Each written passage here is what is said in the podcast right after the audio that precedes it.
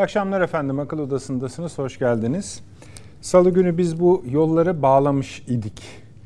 Fakat e, güncel tartışmalar gösteriyor ki bu yol meselesi açacağız efendim. Çünkü çok yol var. Bayağı da konuşmuş idik. Altına da baktık, üstüne de baktık. Bu akşam biraz daha konuşmak ihtiyacı doğdu.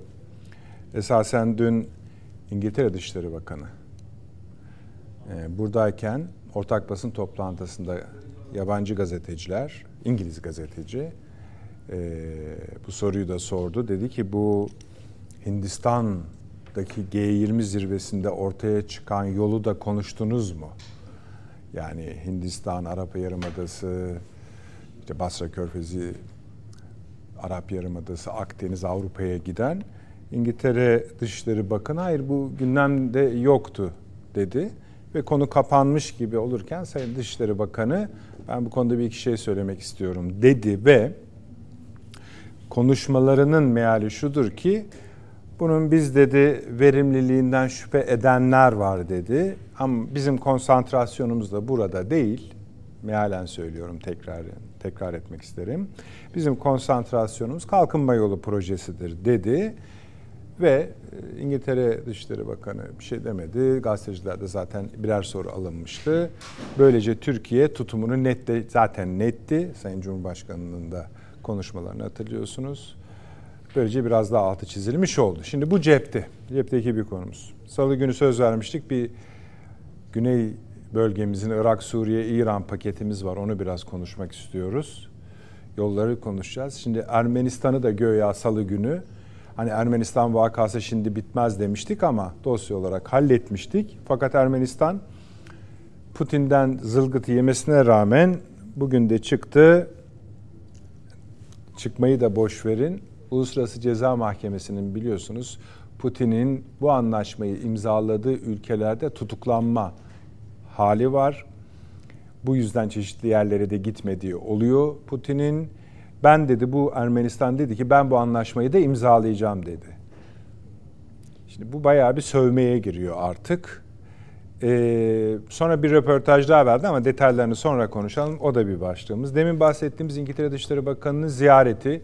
Maşallah bizim gazeteler hiç görmüyorlar. Görseler pulu büyütemiyorlar. İngiltere'nin Türkiye ziyaretinin hele hele şimdi olmasının tabii ki de bir anlamı var. Ondan da öte Sayın Cumhurbaşkanı'nın biliyorsunuz uçakta verdiği beyanatlarda İngiltere'ye bir takım sistemleri olmuştu. Onun üzerine geliyor. Bir Allah'ın kolu da çıkıp orada demiyor ki bunu da konuştunuz mu? Ne diyorsunuz bu konularda demiyorlar. Her neyse. Ama şunu biliyoruz. Kıbrıs konuşuldu, Ukrayna konuşuldu, Suriye konuşuldu. Eh İsveç zaten konuşuldu. Bu konularda da hayli zaman ayrıldı, mesai harcandığı da hissediliyor. Bunları değerlendirmeye çalışacağız. İngiltere Dışişleri Bakanı'nın ziyareti başlığı altında. Avrupa Parlamentosu raporu var. Bu çok önemli bir konu. Hangi açıdan önemli? Şimdi Türkiye tekrar Avrupa Birliği ile ilişkilerini tazeleme arzusunu birden çok ifade etmeseydi bu Avrupa Parlamentosu raporu bir kulağımızdan girip bir kulağımızdan çıkacaktı belki. Ama Dışişleri Bakanlığı'nı da kızdıracak şekilde yani aynen şu ifadeyi kullandı Türkiye. Sığ ve vizyonsuz dedi bu rapor ve tabii bunu destekleyenler açısından da onu da zamanımız olursa açacağız. Eh şey çok merak ediliyor efendim. Kuzey Kore liderinin Rusya ziyareti, tren görüntülerini herhalde hepiniz izlediniz. De bunun kıymeti harbiyesi nedir? Onu da belki zamanımız kalırsa değerlendirmeye gayret edeceğiz. Avni abi hoş geldiniz. Sayın Ermi Özgürel Yeni Birlik Gazetesi yazarı. Profesör Doktor Süleyman Seyfi Ün Hocam her zaman gibi hoş geldiniz. İstanbul Ticaret Üniversitesi öğretim üyesi ve Sayın Profesör Doktor Çağrı Erhan Hocam Altınbaş Üniversitesi'nin Sayın Rektörü. Hoş geldiniz. Hoş bulduk. Şeref verdiniz hocam. Avni abi bak şimdi bunları saydım ya ben sana daha kontra bir şeyden başlayayım. Şimdi biz yayına girmeden önce ABD Genelkurmay Başkanı evet. bir açıklama yapmış. Demiş ki Afganistan'da yenildik. Selamun aleyküm diyeceğiz. Ona ne cevap verir bilmiyorum ama evet. hani bayağı da sıkıştırdıkları anlaşılıyor. Hani kanaldaymış bakayım bir Amerikan kanalına şey yapmış. Ama oradaki hamle Çin'in hamlesi var. Evet. ABC'ye vermiş bunu ki yani böyle bir televizyon gör, e, şeyi anlaşıldı demeci bu anlaşıldığı kadarıyla. Ayrıca demiş stratejik bir gerilemedir bu demiş. Şimdi bunun hesabını niye için çıkarıyorlar bilmiyorum da herhalde gazeteciler sorduğu içindir. Bunu da bir hani başlangıç notu olarak sizinle paylaşayım istedim. Daha ne olacak Şimdi Afganistan'da? Yani orada Buyurunuz. tabii bu e, yeni jeton düşüyor değil. Onu biliyorlar zaten de olayı. Ve ama kademe kademe Amerikan devletinin e, katmanlarına nak, nüfuz ediyor o yenilginin şeyi sonuçları. Belki ona ondan dolayıdır ama ben Amerikan devleti adına herhalde ya- alınmış en şey karar. Paçayı kurtardılar yani. Orada. Tabii. Evet zayiat büyük oldu ama kurtardılar. Dün de Çin Büyükelçisi gitti Taliban'ın Evet. liderine şeyi teslim etti, güven mektubunu. Güven mektubunu. Evet. Ee, o şu da demektir artık bizim korumamızı Tanıyoruz diyor. Evet, yani değil evet, mi? öyle bir şey geliyor. ABD Genelkurmay Başkanı da bunu söylediğine göre tamamdır yani. E şimdi tabii dediğiniz az önce sizin saydığınız listede şey de var değil mi? Herhalde bu İsveç Tabii tabii. İsveç'in şeyi de var. Bu önümüzde e, ki gü- günlerde hem bizim meclis meselemiz yaklaşıyor. Hani biz hiç gel- gelmeyecek, sonu gelmi o gün gelmeyecekmiş gibi bakıyoruz ama meclis ise bu karar sunulacak mı? Sunulacak değil mi? Yani Türkiye Büyük Millet Meclisi'ne sevk edildi çünkü. Ee, meclis kabul etse mi, mi red mi edecek? Ciddi mesele. Bana göre e, çok hayati bir mesele bu. Ve çok kritik bir mesele. İsveç'in hayatiliğinden, kritik, kritik Öneminden değil, olmasından tabii. falan filan kaynaklanmıyor bu. Bütün NATO üyelerine vereceğimiz bir mesaj bu, bu vesileyle ve veya iç kamuoyumuza yaşatacağımız bir hayal kırıklığı olabilir. Aksi. Yani şayet biz evet İsveç şöyle de olsa böyle de olsa girebilir falan diye. Çünkü, çünkü anladık ki artık F-16'ların verilmesi bile bu İsveç oylamasının sonucuna bağlanmış. Artık anladık ki dediğiniz Sayın Cumhurbaşkanı ile Biden'ın ayaküstü ayaküstü görüşmesinden görüşmesinden. çıkanı söylüyorsunuz. Çünkü Cumhurbaşkanımız da ona vurgu yaptı zaten. Tabii. Onu anladık. Doğru söylüyorsunuz. Doğru. Yani bu yani bizim için çok e, hassas, son derece kritik. e, her zaman için işte şu bir takım şeyler söylüyoruz.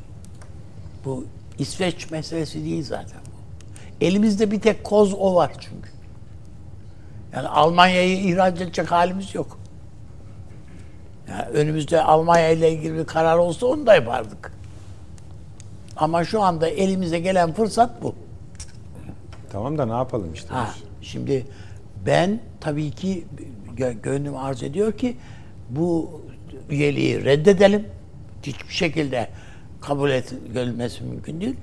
Ve kaldı ki İsveç e, e, İsveç'in aldığı, şimdiye kadar aldığı kararların hepsi palavra. Hiçbir ciddiyeti olmayan kararlar onlar. Yani Türkiye biz her ama diyorlar ki biz her şeyi yaptık diyorlar bir de. Yani bu karşınızdaki devletin yani Türkiye Cumhuriyeti devletinin akıl melekeleriyle alay eder gibi bir laf. Ne yaptın kardeş? Bir tane hırsızlıktan mı, dolandırıcılıktan mı ne mahkum birisini Türkiye'ye gönderdik. E PKK at koşturuyor orada. Halen deva, devam ediyor. Ayrıca yetmez. PKK ve PYD'ye silah yardımları var bu ülkenin. E ha derken bunu derken kardeş ben gönderiyorum silahları da sen esas senin adamları bu PKK PYD'lileri silahlandıran bu Amerika şeyin Amerika'ya bir bak bakalım ne yapıyorsunuz diye. Bana söylüyorsun da der. Adam ki diyecektir yani der de zaten. Demesine gerek yok. Biz biliyoruz zaten. Peki şimdi meclise gelip oylansa sizin intibanız nedir? Yani korkuyorum. Korkuyorum demek yani onayla, onaylanabilir diyorsunuz. Onaylanabilir demiyorum. Ertelenebilir, sürüncemeye sok. E, tamam, sür- yani olsun. Bu, bu parlamento? Ay, ama şöyle yani üstümüzden inmiyorlar ki. Yani üstümüzden inmeyecekler. Her dış temasımızda, her oturup kalkan işte hocalarım da yurt dışında bir takım konferanslara, şunlara bunlara hepsine katılıyorlar programlara. E, hepsinde yani iyi de bu İsveç ne olacak? Sorusuyla muhatap olduklarında ne diyecekler? Ne diyeceğiz? E, Sayın Fidan'ın dediğini diyebiliriz. Yani an- o anlaşmalara sadız yerine gelirse mesele yok. Anlaşmalara sadık yerine gelirse dedin yok. Yerine gelmiyor. Yani adam yapmayacağını söylüyor.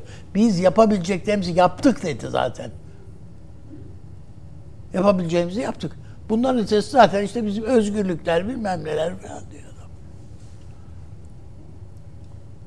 İşte Kur'an yakmalar falan. Yani bunların hepsi e, Batı dünyası için e, keyfe keder şeyler yani. İşte Türkiye'yi nasıl kızdırabiliriz veya öfkesini e, kabartabiliriz?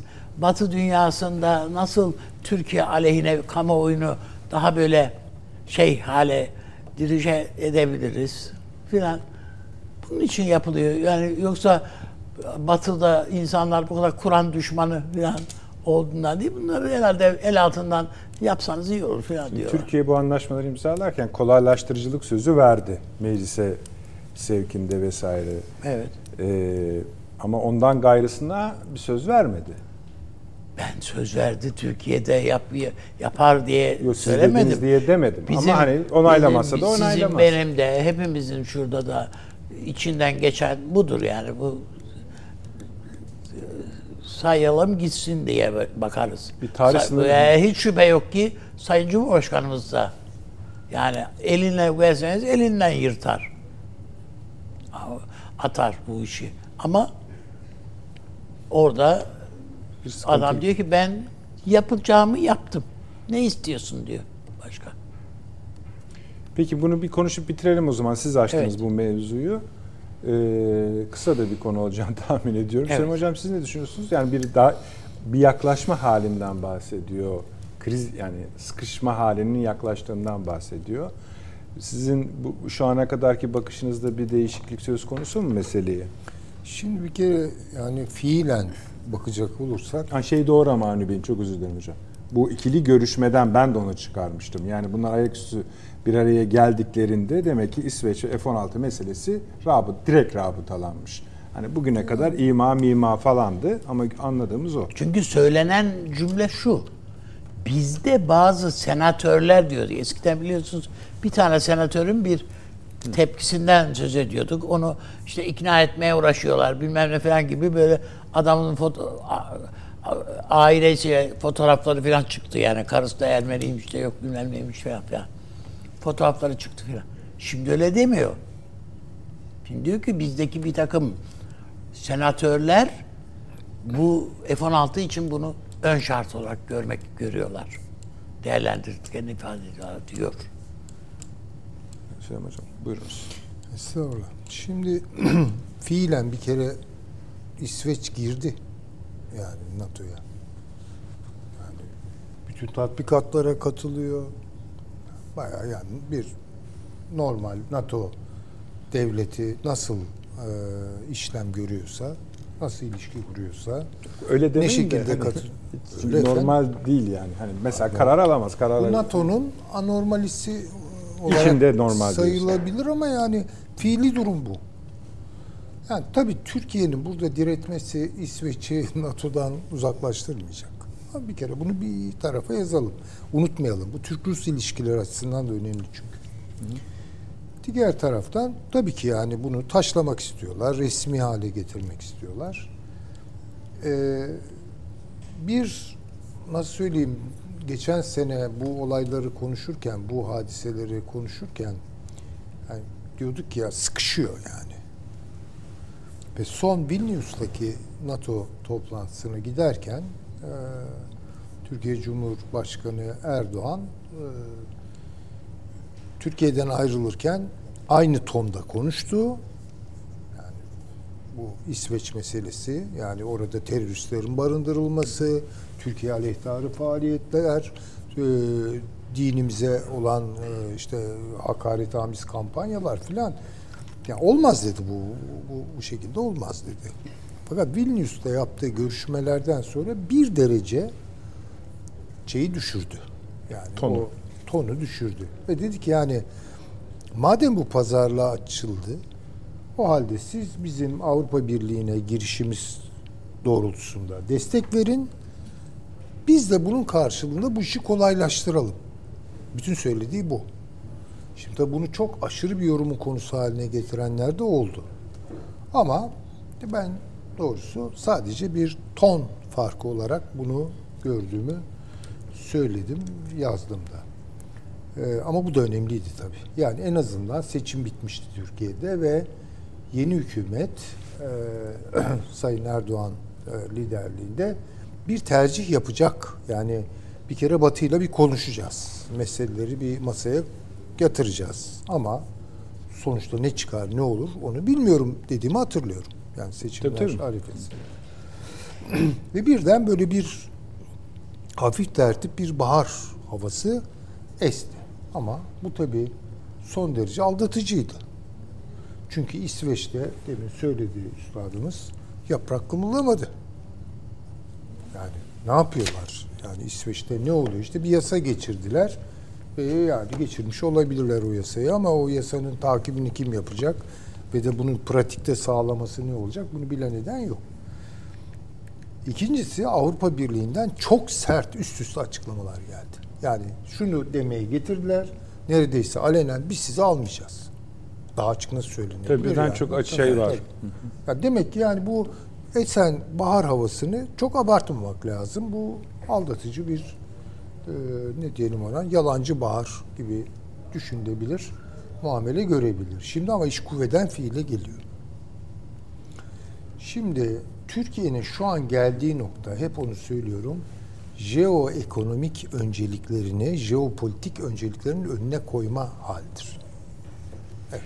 İsveç'in şimdi bu ne zamanın e, 12'si yani yeni. İsveç Avrupa Birliği Bakanı diyor ki biz Türkiye'nin AB üyeliğini kolaylaştırma sözü verdik ancak Türkiye'nin AB üyeliği için reformlar gerçekleştirmesi de gerekiyor. Ha, şimdi o zaman bu bir Yokuşa santim daha- ilerlememiş demek. Ya yokuşa daha nasıl sürebiliriz diyor. Aynen eski durum Kolaylaştıracağız sözü öyle. Ha, yani kolaylaştıracağız Yani ama sen de bir eğer şey yap. reform Şimdi yapacaksan ben sana yardımcı olurum. her bir yani. e, adımın arkasından başka bir gereklilik ileri sürme gibi çok çiğ bir diplomatik e, şey e, taktik kullanıyorlar. Her neyse yani ben zaten reformlar bekliyorlar. Şimdi benim bütün derdim şu tabii şimdi bağlam o zaman biraz değişecek ama yeni kurulacak dünyanın damar sistemi oluşturulurken bakın öyle söyleyeceğim. Yani vücudumuzdan örnek verelim. Ya bu damar sistemi hayatı değil mi? Bize armağan eden bütün şeyleri e, ifade ediyor. Yani işte kan taşınıyor bütün organlarımıza hayatiyet sağlıyor. Şimdi böyle bir durumda dünya ve dünyanın damar sistemi, yeni dünyanın damar sistemi oluşturulurken Türkiye Atlantik planlarında, Batı planlarında kesin olarak tard ediliyor. Ben bunu görüyorum. Ha şimdi biz ısrarla hala Batı'dan yana tavır almak suretiyle. Ya bir gün işte Batı ile olan ilişkilerimiz düzelir, onlar bizi anlar. İşte yani bir ara formül bulunur vesaire. Bu noktaya ya dayalı olarak hareket ediyorsak, istinat noktamız buysa Türkiye bundan kaybeder. Ben bunu söyleyeyim. Açık açık da söyleyeyim yani. Kitabın ortasından konuşayım. Çünkü bu Atlantik planları en son Hindistan üzerinden gelişen, yani içine Hindistan'ı da almak suretiyle açık olarak Türkiye'nin tard edilmesidir.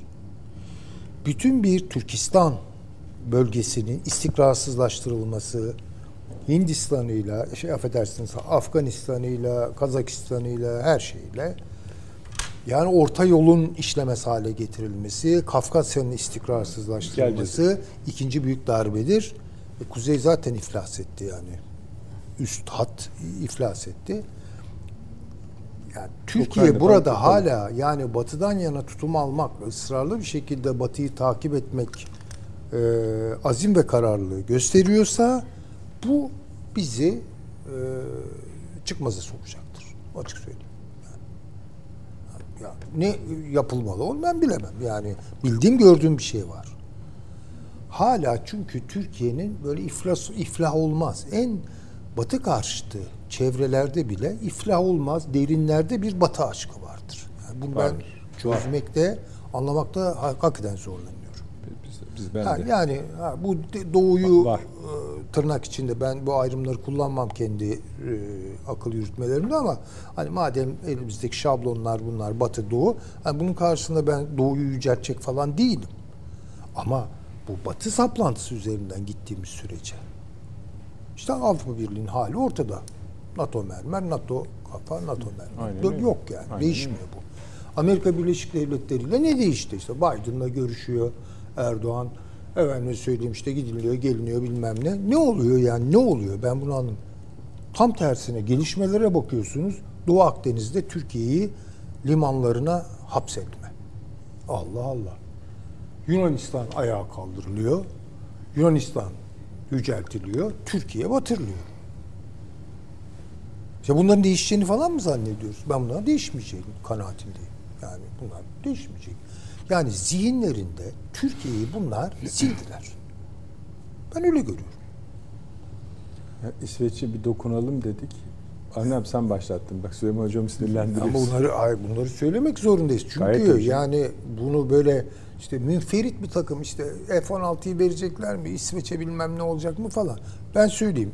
Yarın bizim meclisten İsveç'in NATO üyeliğinin aleyhinde bir karar çıkarsa yeni bir hoş geldiniz 1 Mart tezkeresi ve sonrası olup bitenler. Yani Türkiye'yi hakikaten Ha, böyle şöyle kuralım burnu- o zaman. Peki. yani e, burnunu sürtmek tabirini kullanıp bunu yapacaklar. Şöyle söyleyeyim. Acımasızca yapacaklar. Eğer Türkiye önümüzdeki dönemde mecliste İsveç kararını reddederse bir büyük krizle yüzleşeceğiz. Çok ağır krizlerle. Tersi olursa da Bir bunu şey elde etmeyeceğiz.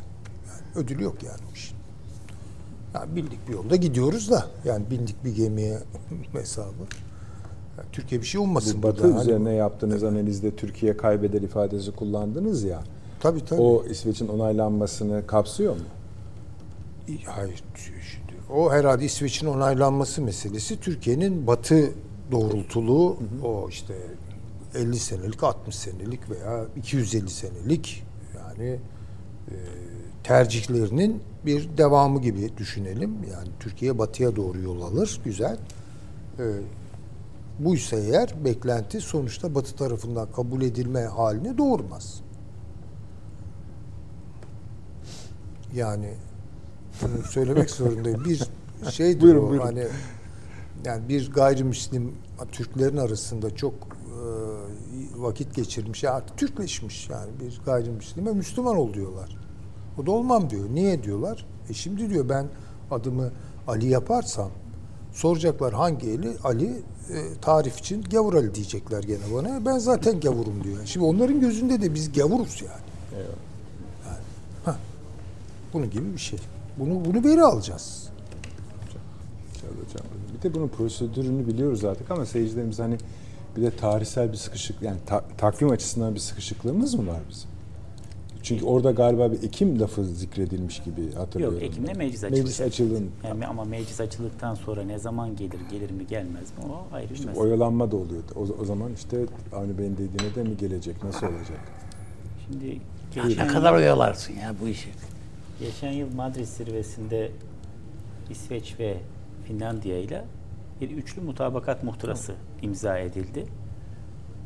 NATO Genel Sekreterinin şahitliğiyle.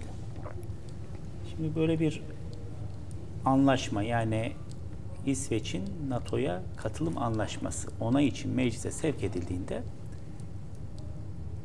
sevk eden niye sevk ediyor? Onaylansın diye sevk ediyor. Kim sevk ediyor? Hükümet. O zaman hükümet bir iddia sahibi. Değil mi? şöyle bir iddia sahibi. Çok iyi niyetlisiniz hocam evet. Hükümet bir iddia sahibi. Diyor ki bu anlaşmayı biz onaylansın diye gönderiyoruz. Çünkü geçen sene Haziran ayında yapmış olduğumuz anlaşmanın gereklerini İsveç'in getirdiğine, yerine getirdiğine kaniyiz. Yani izlemedi de şöyle dedi. Yani onu- demedi. Ben şimdi bunu kendim söylüyorum. Bir dediği tercüme ediyorsunuz. Biri Ama dediği şunu söylemiş. Ben bunu tamam böyle hocam. anlarım yani. Şöyle de demişti Türk. Yani sadece sevk etmeyeceğiz. Bunu hani şey yapacağız. Teşvikte edeceğiz. O zaman Onu söylemişti. müddei iddiasını ispatla mükelleftir. Nedir o? İsveç bana bir şey ispat etmeyecek. Anlaşmayı sevk eden İsveç'in mükellefiyetlerini yerine getirdiği konusunda delil Kamuoyu. koyacak ortaya. Komisyonda. Dışişleri Bakanlığı'ndan ilgili bakan yardımcısı mı olur? Büyükelçi mi olur? Kim bakıyorsa bu işe. Gelecek. Diyecek ki efendim biz bu anlaşmayı onay için Dışişleri Komisyonu'na sevk ettik. Çünkü İsveç şunları şunları şunları yaptı. Evvela o komisyondaki arkadaşlar bir ikna olacaklar. Ondan sonra orada da bir biliyorsunuz oylama yapılıyor. Şayet oradan geçerse gelecek genel Yani kurula. komisyonda kimlerin olduğunu bilelim de hocam. Ay, komisyonda bu Meclis iş iş faili meçhulde kalmasın yani. meclis iş düzeyine göre iktidar partisinden, ana muhalefetten ve diğer partilerden milletvekili sayısıyla orantılı şeyler var. Üyeler. Üyeler var. Dolayısıyla orada tartışmalar yapılırken meclis tutanakları açık, komisyon tutanakları da açık. Türkiye Büyük Millet Meclisi'nin şu anda çok güzel bir online arşivi var araştırmacılar açısından. Mesela girsinler bir önceki bileşimde Finlandiya'nın anlaşmasının onayı ile ilgili tartışmalara bir baksınlar. Tutanaklar var orada. Komisyonda ne konuşulmuş, genel kurulda ne konuşulmuş. Orada diyor ki işte Finlandiya şunları şunları yaptı. Biz de ikna olduk bunları bunları yaptı. Dolayısıyla vecibelerini yerine getirmiştir. Bir iki pürüz kaldı ama onları da yakın vadede yerine getirme konusunda güçlü bir irade ortaya koymuştur. Şimdi bu Finlandiya için kullanılmış olan ifadeler ve ortaya konulan delail İsveç için de tekrar edilirse bence geçer. Ama bakalım o delilleri kim ortaya koyabilecek? Tabii. Bir de o süreçte ister misiniz İsveç'te bir tane daha Kur'an-ı Kerim yakılsın? Zaten maşallah. Ay sonunda zaten böyle İster bir misiniz gösteri var. Orada Türkiye aleyhine bir gösteri daha PKK falan PKK'lar yapmaya yapsın. devam Ay, ediyor. 30 bayrağını Eylül'de yaksın. hocam. 30 Eylül'de. Bunları boyuna yapıyorlar. İzin aldılar. Dolayısıyla- Ve ko- polis himayesinde şimdi. Finlandiya'nınki kadar bu işin kolay olacağını ben kolay demeyelim de daha yumuşak olacağını zannetmiyorum. Çünkü İsveç'in vecibelerini yerine getirmediği, getirmek için de bundan sonra herhangi bir irade sergilemeyeceği, hocam dedi ya açık açık söylüyor ya ben yapmayacağım bunu, bu kadar yapabiliyorum. Ötesini yapmayacağım diyor. Konusunda benim ciddi şüphelerim var. Ha onun neticesi ne olur? Hiçbir şey olmaz. Hiç. Vız gelir tırıs gider Amerika bundan sonra. Amerika kendi ahına vahına baksın. Biz bunu kendi psikolojimizde zaten ilişkilendirdiğimiz için Amerika bu işin algı yönetimini çok iyi yapıyor. Adamlar getirdiler F-16 diye bir şey bizim kucağımıza bıraktılar ya. Nereden çıktı F-16 Ya abi? hocam siz başından beri F-16 Ben başından beri de diyorum karşı olduğunuz için karşıyım. öyle diyorsunuz. Bunu bizim kucağımıza kim bıraktı ya? Tamam. Biz F-35 projesinin bir Doğru sahibiydik. Bak parçası demiyorum. Sahibiydik. Bizi haksız yere dışarı attılar. Sonra böyle birdenbire ya F-16 verelim size F-35 olmuyor. F-16'yı Amerikan hükümeti kendine almıyor ya. Amerikan Bu Hava teklifi- Kuvvetleri F-16'yı Hocam, envanterine bu- almıyor. Bu teklifi Amerikalılar mı bize yaptı yoksa biz mi Amerikalılar? Bilmiyorum. Bir bakmak lazım. Vallahi bilmiyorum. Yo, yo, Yani bu ilk bu akış teklif değil kimden canım. geldi? Akış oku. İlk bu akış- teklif kimden geldi akış bilmiyorum. Türkiye'den geldiğini işaret ediyor. Ben bilmiyorum. Net. Çünkü orada sorulduğu zaman böyle ya kimden geldi bu teklif? Çünkü bizim de çok içimize sinmiyor.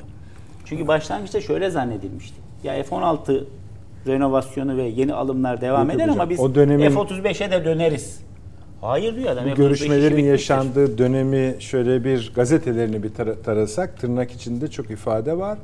Türkiye'den geldiği yönündeki izlenim daha kuvvetli. Her neyse ben başından itibaren şunu söylüyorum. Bir defa Türkiye bir savaş uçağına ihtiyacı var Tamam. elbette. İki sebeple bunun F-16 olmaması lazım. Bir, Türkiye bundan sonra Amerika Birleşik Devletleri'nden raptiye almaması lazım. Eyvallah. Bak raptiye almaması lazım. Çünkü siz bu kadar savunma sanayi konusunda hala bağımlılığı sürdürürseniz bunların sizi İsveç konusunda, Suriye konusunda, İran konusunda, yarın Allah korusun Azerbaycan konusunda yönlendirmesine mani olamazsınız. Savunma sanayi bağımsızlığı bizim Yerden en çok övündüğümüz konu. Biz hala hem de en önemli kuvvetimiz olan hava kuvvetlerinde ya Amerikan menşeli olmayan bir tane harp uçağımız yok ya. Bak nakliye uçakları var. Amerikan menşeli olmayan bir Batı tanesi- menşeli on- o da yok. Ya daha az yani. ya Yok. Hiç Şimdi yok. biz ne bekliyoruz? İnşallah kendi uçağımızda üreteceğiz. Ama bu pazarda sadece Amerikan uçakları yok. Bak Eurofighter var. Çinlerin var. Rusların var. Pakistan'da yaptığı uçak. Evet. Yani kendi uçağını yapan da var. Bu girişimler içerisinde Türkiye yer olabilir. Ve ben bu konuda bir santimde geri adım atmayacağım. Türkiye'nin F-16'ya F-16'ya ihtiyacı yok. Ha ikinci sebep de şu. Çünkü F-16 dünyanın en iyi 10 uçağı arasında değil artık. Biz bunu aldığımız zaman Hocam, tamam, 80'li eyvallah. Baş yıllarda. Fakat TAİ so- şey o kurulduğunda değil. o, dünyanın en iyi uçaklarından biriydi. Fakat bugün Amerikan Hava Kuvvetleri kendisine almıyor bunu. Hocam tamam, ben zaten sizde mutabık olduğum bu konuda biliyorsunuz ama mesele şurada. Bu, bu meclise gelecek. Geldiği zaman önünüzde şöyle bir yol var. Şeyi onaylayıp F-16'lar alabilirsiniz. Bu bağlantıyı da işte artık biz kurmadık. Ne ya yani. verecek? Evet, F-16'yı verecek mi zannediyorsunuz? Ha verir vermez. Yok ayrı öyle konu. bir şey. Bu ikisinin birleşimi ya da tek başına İsveç'in onaylanması bir kriz siyasi uluslararası kriz Türkiye açısından çıkarır deniyor. Bir de öbür hal var. Bunu da onay, e, onaylarsanız da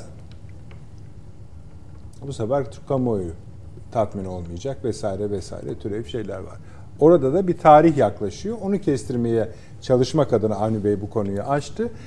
Bizim de hiç gündemimizde olmayan bir konuyu Yo bu her zaman bu- gündeme ama- gelecek. Bakın Avrupa Yani Birliği ile yumurta kapıya gelince konuşma, konuşmak olmaz yani. tabii tabii. Yani Şimdi baştan buna hazırlamamız lazım. Lazım. Şu açık ki Türkiye'nin bu anlaşmaya onayı otomatik olmayacağını anlaşma yapıldığı günden itibaren defalarca en üst düzeyde dile getirildi. Dedikler ki ilk önce sözlü olarak İsveç teröre destek veriyor. Sonra metne döküldü bu. Bir mutabakat muhtırası çıktı. Şimdi bu buradakiler yerine getirilir ise o zaman İsveç'te NATO üyesi olur. Yerine getirilmezse olmaz değil mi? Hep bu söylenmedi mi? Evet. Tamam. Nereden çıktı ya bunun F-16'nın pazarlık konusu oldu? Biz hatta katiyen dedik bu başka bir pazarlık konusu değil bizim. Bizim Amerika ile ilişkilerimizin bir türevi değil bu. Biz İsveç'in terörle ilgili Adam da öyle ben ama hocam şöyle Amerika'da ben öyle görüyorum. Sen öyle görmüyorsun ama ben öyle görüyorum İstediği kadar falan görsün. demiyor. Abi, Hayır istediği demiyor hocam. Bak. Böyle bir şey söylemiyor adam. yani Amerika ben Birleşik bunu Devletleri'yle- onun için bir yani bu şeyin bir türevi diye Şimdi söylemiyor. tabii konular çok fazla ama Biz uğraşıyoruz sizin bu için konudan diyor bir şey adam. açtınız. Ben bir parantez içerisinde bir konu anlatayım. Ne olur kısaca hocam. Çok kısa. Şimdi millet kütüphanemiz var bizim. Cumhurbaşkanlığı. Evet. Yani övünç kaynağımız bir kütüphane. Evet.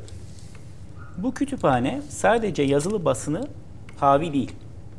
Aynı zamanda dünyanın çok araştırmacılar için çok önemli veri tabanlarına abone olmuşlar. Evet. Niye önemli?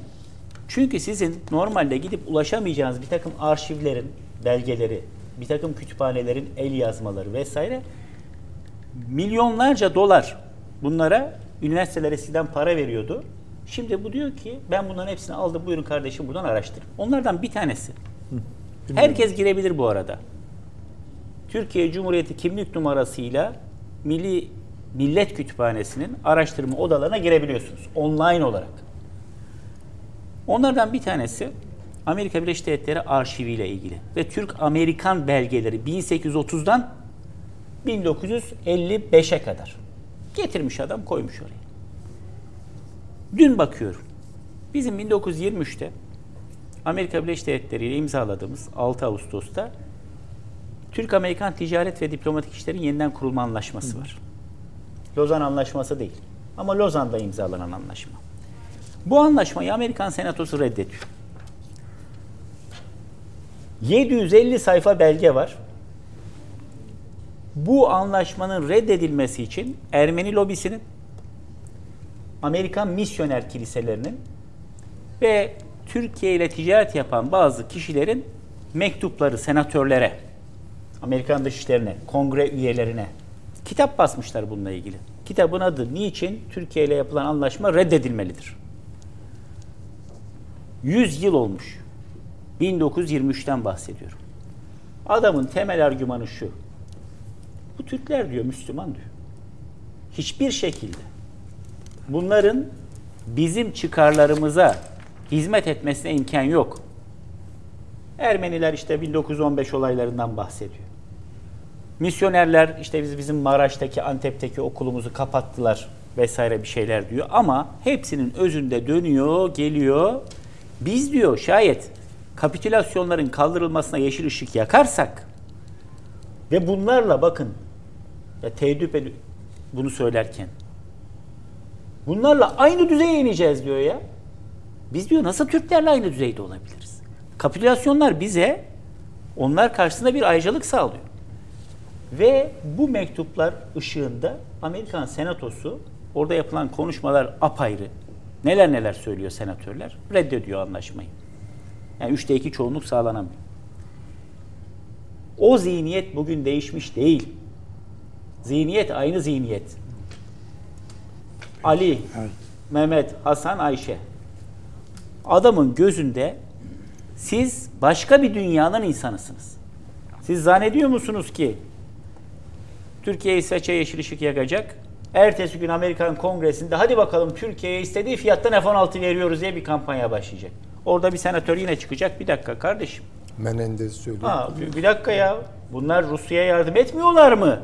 Diyecek. Oradan bir bloke edecek. Uzadıkça uzayacak. Bu sefer Amerika Amerikalıların klasik lafı şu. O anlaşma sırasında da yapıyorlar. Onu söyleyeyim bitireyim. Bizim şey diyor ki Adnan adı var bakıyor bu işlere. Kendisi daha evvel mandacı ya. Atatürk ona havale etmiş. Bu anlaşmanın onayını sen sağla diye. Adnan Bey diyor ki İstanbul'daki yüksek komisere. Ya diyor bu anlaşma ne zaman onaylanacak? Kaç bir seneyi geçti. Efendim diyor. Şimdi biz diyor tabii bir demokrasi istiyor. Bizim yasama organımız. Onun da senato kanadı var. Anayasa ona bu hakkı vermiş. Biz hükümet olarak bunlara karışamayız. Şimdi sen aynı lafı söylediğin zaman hayda bir mat tezkeresi bilmem nesi. Dolayısıyla biz Amerika'ya kendi lisanıyla bu yasama organına gelmiştir. Yasama organındaki milletvekillerimiz ikna olursa bu anlaşma onayları Şimdi ikna tabii bu olmaz. konuşmaların hepsi e, yani Türkiye Büyük Millet Meclisi'nde İsveç oylaması yapıldıktan sonra daha da değer kazanacak ya da daha da değer Tabii adamlar yani bizim yasama organında onaylanırsa onaylanmazsa laflarının ne kadar şeyi alırlar. Ya almaz işte 1 Mart'ı görmediniz mi? Tabii önemsemez. tam 20 sene oldu. 2003, 2023. 20 sene oldu. 20 senedir aynı şeyden bahsediyoruz. Şöyle Avni Bey iyi yaptınız aslında. Hani e, Evet. Türkiye'de konuşulmuş ama tarih yaklaştığı için de ne bileyim bu süreçte unutulmuş demeyelim de nasıl olsa o gündem geldiğinde cayır cayır bu konular yine Türk basında Geliyor, konuşulacak. önümüzde Şimdiden geliyor. tabii tabii. Şimdiden bir işaret bir şey ama daha getirilme tarihine ilişkin de bir şey yok. Çağrı Hocam. Hani, Bilmiyoruz. Ha, bilmiyoruz yani. Tamam. Peki. Evet. Komisyonun Ee, kaçıncı gündem maddesi Şunu olacak? da bitirelim. Ee, bu İngiltere Dışişleri Bakanı ziyaretini de bitirelim. Avni abi şöyle sorayım ben Evet. size.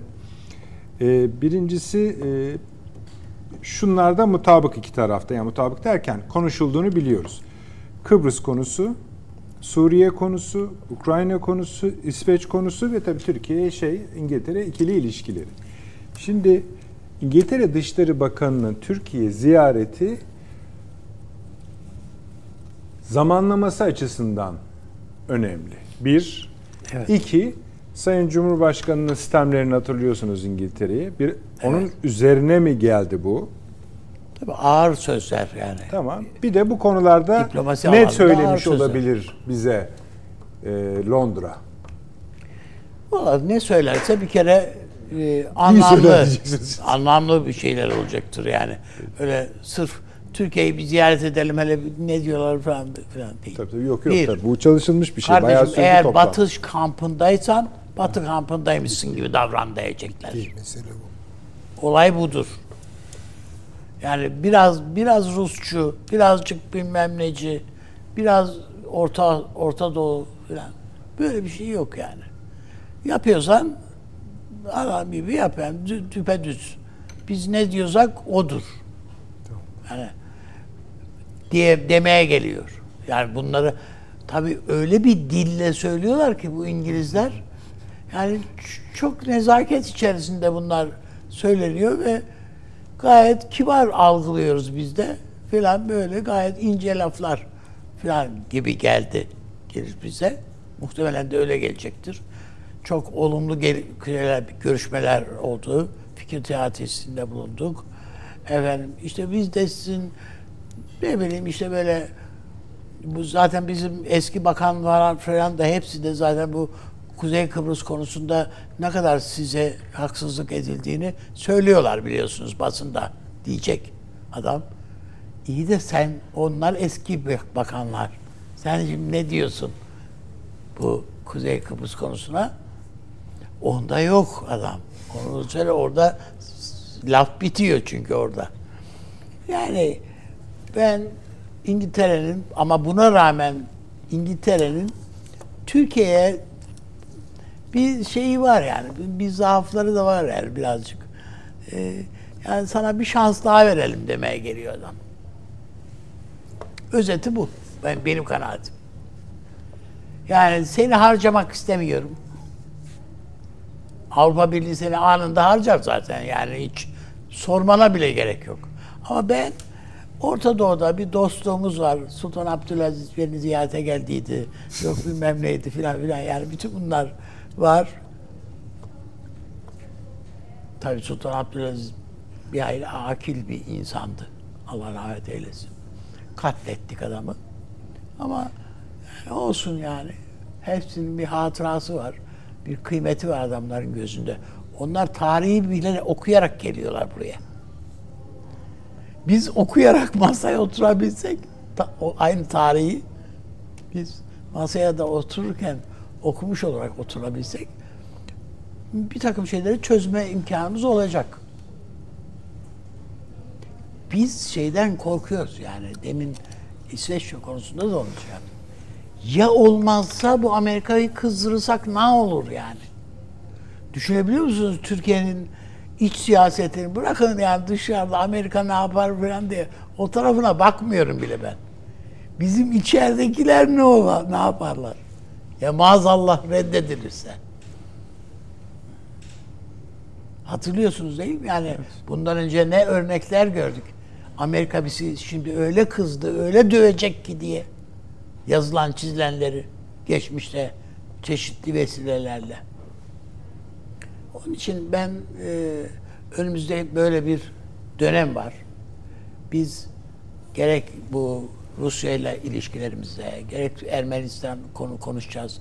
Bütün bunlarda geçerli olacak bir yeni tavır belirlemek durumundayız. İşte bu siyaset üretmek dediğimiz bu. Kimse mesela Mondi ne yapacak diye düşünmüyor. Yani çünkü bunlar belli gibi heriflerin iyi kötü kağıt üstünde de olan bir takım liste şeyleri var. Ölçütleri var bunlara göre. E, Yunanistan içinde de bu geçerli. Tutarlılar yani kendileri açısından. Biz Türkiye'ye sol kaldırmayacağız diyor adam. Bundan daha güzel şey mi olur yani adam bütün hayatı böyle geç. Bunun üstüne kurulmuş. Biz dostlukta dostluk, kardeşlik, komşuydu, komşuydu filan diyoruz. Hiç böyle bir şey, adam böyle bir derdi yok. İşte az önce Çağrı Hocam söyledi, Amerikan e, şeydeki e, anlaşma imzasının onayındaki Lozan'ı onaylamadı ki adam parlamentosunda. Yok orada İmzaladılar da. Yok yok imzalamadığı için onaylamadı. Çünkü işte, savaşmadığımız neyse, için yani imzalaması işte, gerekmiyordu. Bu başka Ama- anlaşma. Yani, Yani aynı anladım, yapılmış anladım da hocam yani anlaşma. adam hiçbir şekilde Türkiye'nin Türkiye Cumhuriyeti'nin yasal yani fizi, e, fiziki haritasını da onaylamayan bir devletten söz ediyoruz. Seni hasbelkader almış işte NATO'ya falan. O kadar. Peki abi sağ olasın. Yalnız bu tabii şeye ta- çok değine değinemiyorduk. Değinemiyoruz. Bilmiyorum Süleyman Hocam, Şer Hocam ne diyecek o konularda da.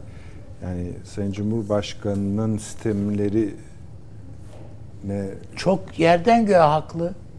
Ama onun arkasında hem bizim hariciyemizin durması lazım hem Cumhurbaşkanımızın kendisinin de durması lazım. Peki. Süleyman Hocam buyurunuz. Estağfurullah. Şimdi bu İngiltere'nin ziyaretini değil mi yani? Onu soruyorsunuz. Tabii tabii tabii. Tamam. Ee, bir takım başlıklar Var. Evet. e, Onları var söyle dediniz. kendileri söylüyorlar. Suriye var. Efendim. Ukrayna var. Ukrayna var. Kıbrıs var. Her ne varsa mutlaka Rusya üzerinden konuşulmuştur. Ben de aynı fikirde. Yani bu, bu buna adım kadar eminim. Aslında mesela Rusya şöyle bir Rusya konuşuldu diyorsunuz. Evet yani Tabii. mesela mizansen yapalım. Ya işte bu Avrupa Birliği bunlar bir türlü laf dinlemiyorlar ve Türkiye'nin önemini asla anlamış değiller. Biliyorsunuz Birleşik Krallık başından beri Türkiye'nin Avrupa Birliği'ne girmesi için üstün bir çaba ortaya koymuştur. Mı? Böyle başlıyor. Türkiye Batı'nın ayrılmaz bir parçasıdır. Zaten NATO üyeliğiniz de bunu gösteriyor.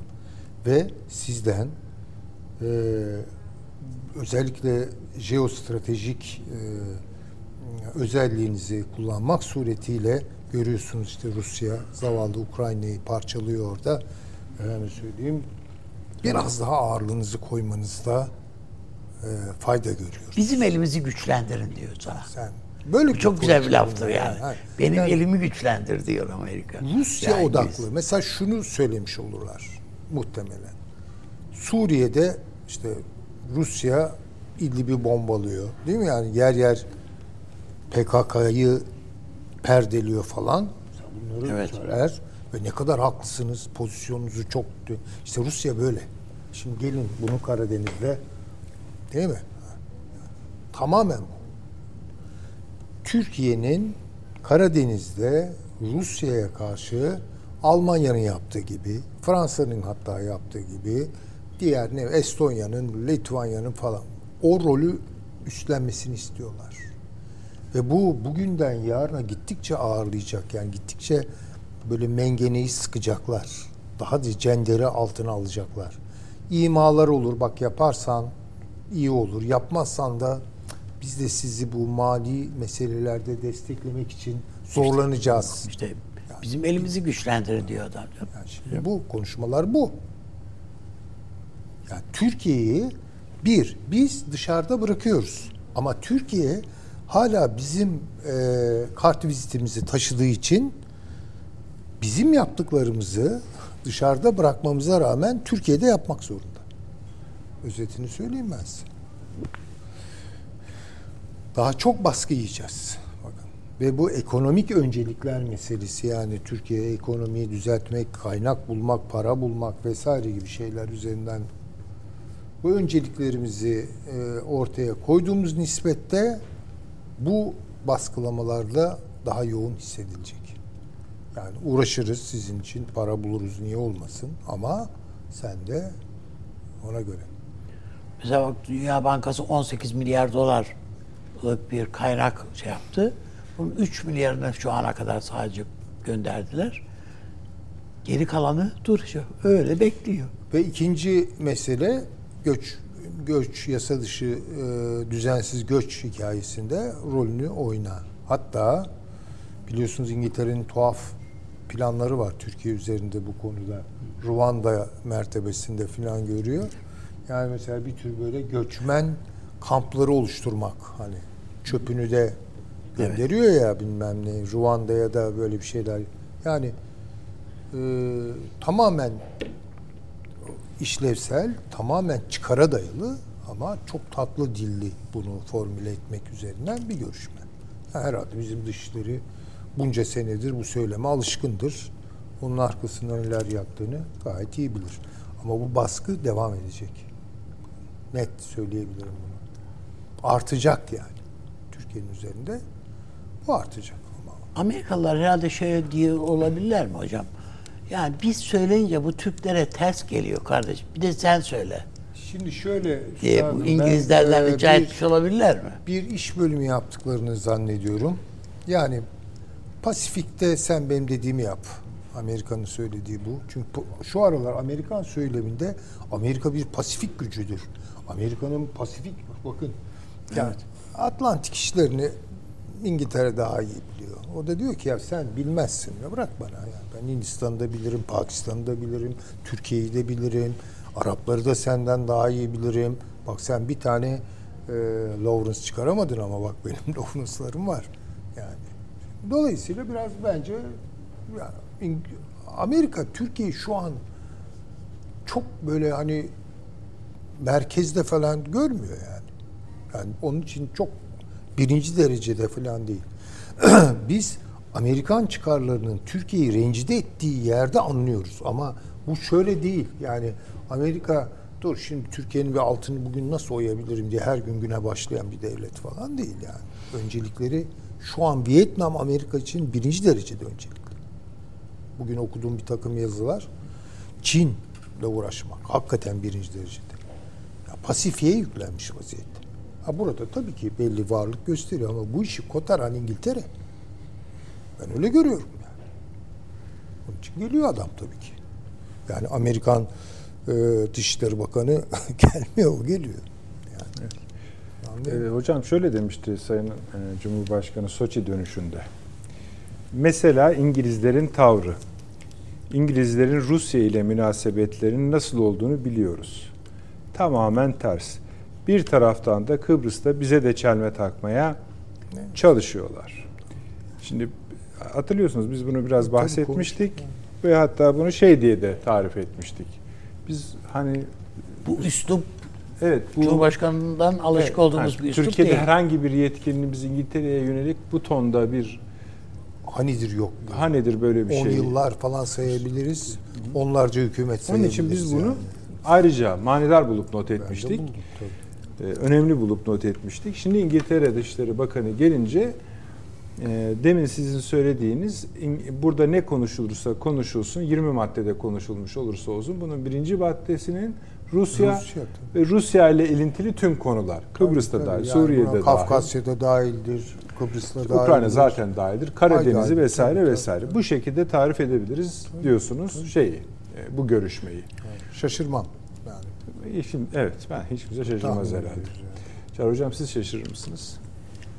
Şimdi Körfez'i dışarıda bırakarak bu Türkiye-İngiliz ilişkilerini bundan sonra değerlendiremeyiz. Bizim bence İngilizlerin tavrına olan tepkimizin en önemli sebeplerinden bir tanesi Körfez'den buraya doğru düz para akışına müsaade etmediklerinden. Biliyorsun bu Körfez'in parası İngiltere'nin Tabii, emrinde. tabii. Böyle Katar'ın, Evet. bayinin, mayinin falan Evet. aileye biraz vermişler. Adamların kendileri söylüyor. diyor ki ya bizim paranın yüzde doksanı İngilizlerin emrinde. O sayede ben bu tahtta oturuyorum. Tabii. Şimdi anladığım kadarıyla Türkiye'nin bu en fazla ekonomi anlamında sıcak paraya, doğrudan yatırıma ihtiyaç duyduğu bir ortamda İngilizler müsaade etmiyor bunlar. Türkiye'ye para sokmalarına. Bu da bizi ciddi anlamda rahatsız ediyor. Peki şimdi Yani o Rusya meselesi, Rusya tavrında İngiltere'nin yeni bir değişiklik yok ki. Her zaman böyleydi. Kırım Harbi'nden beri böyleydi. Ama Bir- parayı onun şeyi gibi e, hocam Şimdi yani yani o körfez, düzelt, körfez parayı al. parasının buraya girmesi konusunda Türkiye'ye diyor ki sen Rusya'dan çok yaklaştın. Biraz geri adım at. bravo, benim yanıma gel ben açayım musluğu. Ha, Bize karşı bunu bir silah gibi kullanıyor. Bu bu bizde büyük bir rahatsızlığa sebep oluyor elbette. Yani ne alakası var onunla onun. O yüzden yoksa İngiltere'nin kendi Rusya yaklaşımında başından itibaren Ukrayna'nın yanında durdular. Silah da verdiler, destek de oldular. Rusya'nın yanında duran ülkelere köstek de oldular. Orada bir değişik Kıbrıs tavrında bir değişiklik var mı?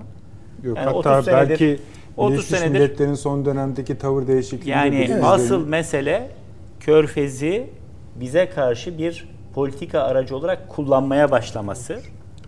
Ve biz her türlü ikili ilişkimizi geliştirmek için son iki yıldır bunlarla normalleşme süreci adı altında işte G20'de yine Mısır'la bir el sıkışma oldu. Ama Baye ile biz buzları erittik ya. Düşünebiliyor musunuz? Yani iki sene evveline kadar biz hangi noktadaydık Mısır darbesinden sonra? Tabii. Özellikle Suudi Libya'da. Arabistan'la hangi noktaya geldik ama şimdi o para akışına adam müsaade etmiyor. Diyeceksiniz ki bir bağımsız ülke bir bağımsız ülkeye buna nasıl müsaade etmez? Ya adamın parası orada diyoruz ya. Yani orada ya. Londra'dan idare ediliyor bu. Bunu bilmeyenler öğrensin. yani nasıl Batı Afrika ülkelerinin paraları Fransa'da basılıyor. Merkez Bankası'nda rezervleri tutuluyorsa bunların parası da Londra'da idare ediliyor. Adamlara diyorlar ki şuraya bir yeni şehir yap. Emredersiniz. Bir adam şehir yapıyor çölün ortasına. Şuraya bir 150 metre, 150 katlı bir bina dik bakalım. Parayı buraya harca biraz ya. tabii. Adam 150 kat. Şu bir palmiye ada yapıver buraya. Adam denizin ortasına palmiye ada yapıyor filan. Dolayısıyla bu hususlara böyle bakmak gerektiğini düşünüyorum. Yani bizim tabii özellikle Kıbrıs ve Doğu Akdeniz enerji rezervleri konusunda daha bir proaktif yaklaşım içerisine girdiğimiz aşikar. İngilizler bunlardan rahatsız oluyorlar mı? Bana kalırsa bir işbirliği alanı olarak da görüyor olabilirler. Çünkü Doğu Akdeniz'de Fransa'nın bu denli etkin oluşu İngiltere'yi de rahatsız etti. Ama sen bütün bunları bir kenara bırakıyorsun. Amerika'nın da ortağı olarak efendim Rusya da Rusya. Şöyle yapacaksın, böyle yap. Bunun arkasından bakın Ermenistan meselesi de gelebilir. Bravo. Yani Türkiye'yi bir anlamda yola sokmak adına ve kullandığı enstrüman da kuvvetli bir enstrüman. Yani çünkü bizim ihtiyacımız var yani bu para. Buraya bir kaynak girişine ihtiyacımız. Sadece onu yapmadı. Zamanında bazı ülkeleri kışkırtarak mesela bizim ihraç ürünlerimizin önüne tarife dışı engeller çıkartılmasını temin Limanda bekledi gemi mesela aylarca. Mal indiremedik. Lan bunun arkasında kim var diye bakıyorsun. Başka bir takım batılı ülkeler Evet. çıkıyor. Daha bir hafta olmadı. 5-6 gün evvel dikkatlerinizden kaçmamıştır. Ukrayna'da bir e, yolsuzlukla mücadele Evet evet. örgütü var. Bunlar listeye Türkiye'nin en önemli şirketlerinden birini aldılar. Gerekçe şu, bu şirket diyor Rusya'ya savaş malzemesi yapımında kullanılan madde satıyor. Dolayısıyla bu savaş suçuna yardımcı oluyor. Ben de bunu diyor korrupt yani yolsuzluğa karışan şirket olarak yazıyorum. Yazdığı Türkiye'nin ihracat devlerinden bir tanesi. Evet. Beraberinde bir bakıyorsunuz AB ülkelerinden, ABD'den şuradan buradan da acaba soruları geliyor. Sonra anlaşılıyor ki tamamen yanlış bilgiye ve birileri yönlendirmiş bunlar. Kim bilir o arada hangi tahtalarda, hangi borsalarda ne aldı ne gitti. Tabii doğrusunuz da işte yani bu e, o bizim firmayı e, işaret eden herhalde Amerika'dır. Mümkün Ukrayna'ya. değil başka türlü Ukrayna'da E, tabii öyle bir şey çıkmaz. Tabii. Yani onlar işaret etmeden ya da en azından Tabii canım. onlara rağmen, Rağmen olmaz. yapılabilecek bir iş değil. O doğru. Dolayısıyla İngiltere ile olan ilişkilerimizi bu boyutuyla da, Orta Doğu boyutuyla da, Görüşmede sermaye bu boyutuyla da ba- bahisler konuşuldu. Eyvallah. Peki çözülmüş müdür? Bunun ne, ben bunun konuşulduğunu bilmiyorum. hayır, bu hayır şeyi söyle şirketi söylemiyorum. Ee, mesela Körfez parasının İşte onun o görüşmede konuşulup konuşulmadığını bilmiyorum. Basında da okumadım. Ben benim İngiltere'ye ilişkin Türkiye rahatsızlığını bana analiz et deseniz benim en büyük rahatsızlık olarak gördüğüm şey bu. Diğerleri doğru. zaten var olan konular. Yani Kıbrıs meselesinde İngiltere 1960'tan bu yana hangi tavrını değiştirdi? Çok güzel söylediniz. Yani keşke sorsaymışız. Ya arkadaş tamam eski Dışişleri Bakanı bunu dedi de sen ne diyorsun? Boş ver eskiyi ya. Sen Kıbrıs'la ilgili bir pişmanlık duyuyor musun? Bunların Avrupa Birliği'ne alınmasıyla ilgili Rum kesimi. Mevcut şu anda koltukta oturan. Hocam Onlara şey bir dese mi? adam ne diyeceğiz? Kardeş biz 1970'lerde Yunanistan Avrupa Birliği'ne alınacak iken size de teklif ettik ve siz reddettiniz. Evet. Bülent. Ecevit değil, Doğru. değil mi yani? Onlar Reddettiniz. ortak biz pazar Dese dedi. ne diyeceğiz? Onlar ortak biz pazar dedi. Evet. Şimdi bu bir pazar Şimdi hikayesi kitabı var. yırtınıyorsun ki Avrupa Birliği'ne girseydik diye. Bir pazar hikayesi kitabı var. Mehmet Ali Birand'ın. Evet. Orada dönemin Avrupa Topluluğu o zamanki adıyla Genel Sekreteri Emil Noel'in belgesini yayınladı. O mektup var bugün Avrupa Birliği Başkanlığında. Emil Noel sizin dediğiniz gibi 78'de diyor ki ya diyor bu Yunanlılar müracaat ediyorlar. Siz de müracaat edin. Bakın gelin sizi İkinizi birlikte alalım demiyor, dediler Onu demiyor. Öyle ya alalım falan demiyor. Ama diyor ki bunlar müracaat ediyor. Siz de müracaat edin. O zaman maalesef dönemin işte başkan, başbakanı e, Ecevit çeşitli mülahazalarla bakın o tarihte de iki tane unsur bizim Avrupa Birliği politikamıza yön veriyor. Belki biraz Avrupa Birliği de konuşuruz sonra, Sonra. ikinci bölümde. Birinci unsur Dışişleri Bakanlığı, diğeri de bugün olmayan Devlet Planlama Teşkilatı. Dışişleri Bakanlığı aslında O tarihte de ta rahmetli Fatih Rüştü Zorlu'dan beri gaza basan unsur. Diyor ki ya ne olursa olsun biz buraya girelim. Hatta meşhur bir ifadeleri var rahmetlinin. Diyor ki ya Yunanistan müracaat etmiş 1957'de ortaklık müracaatı.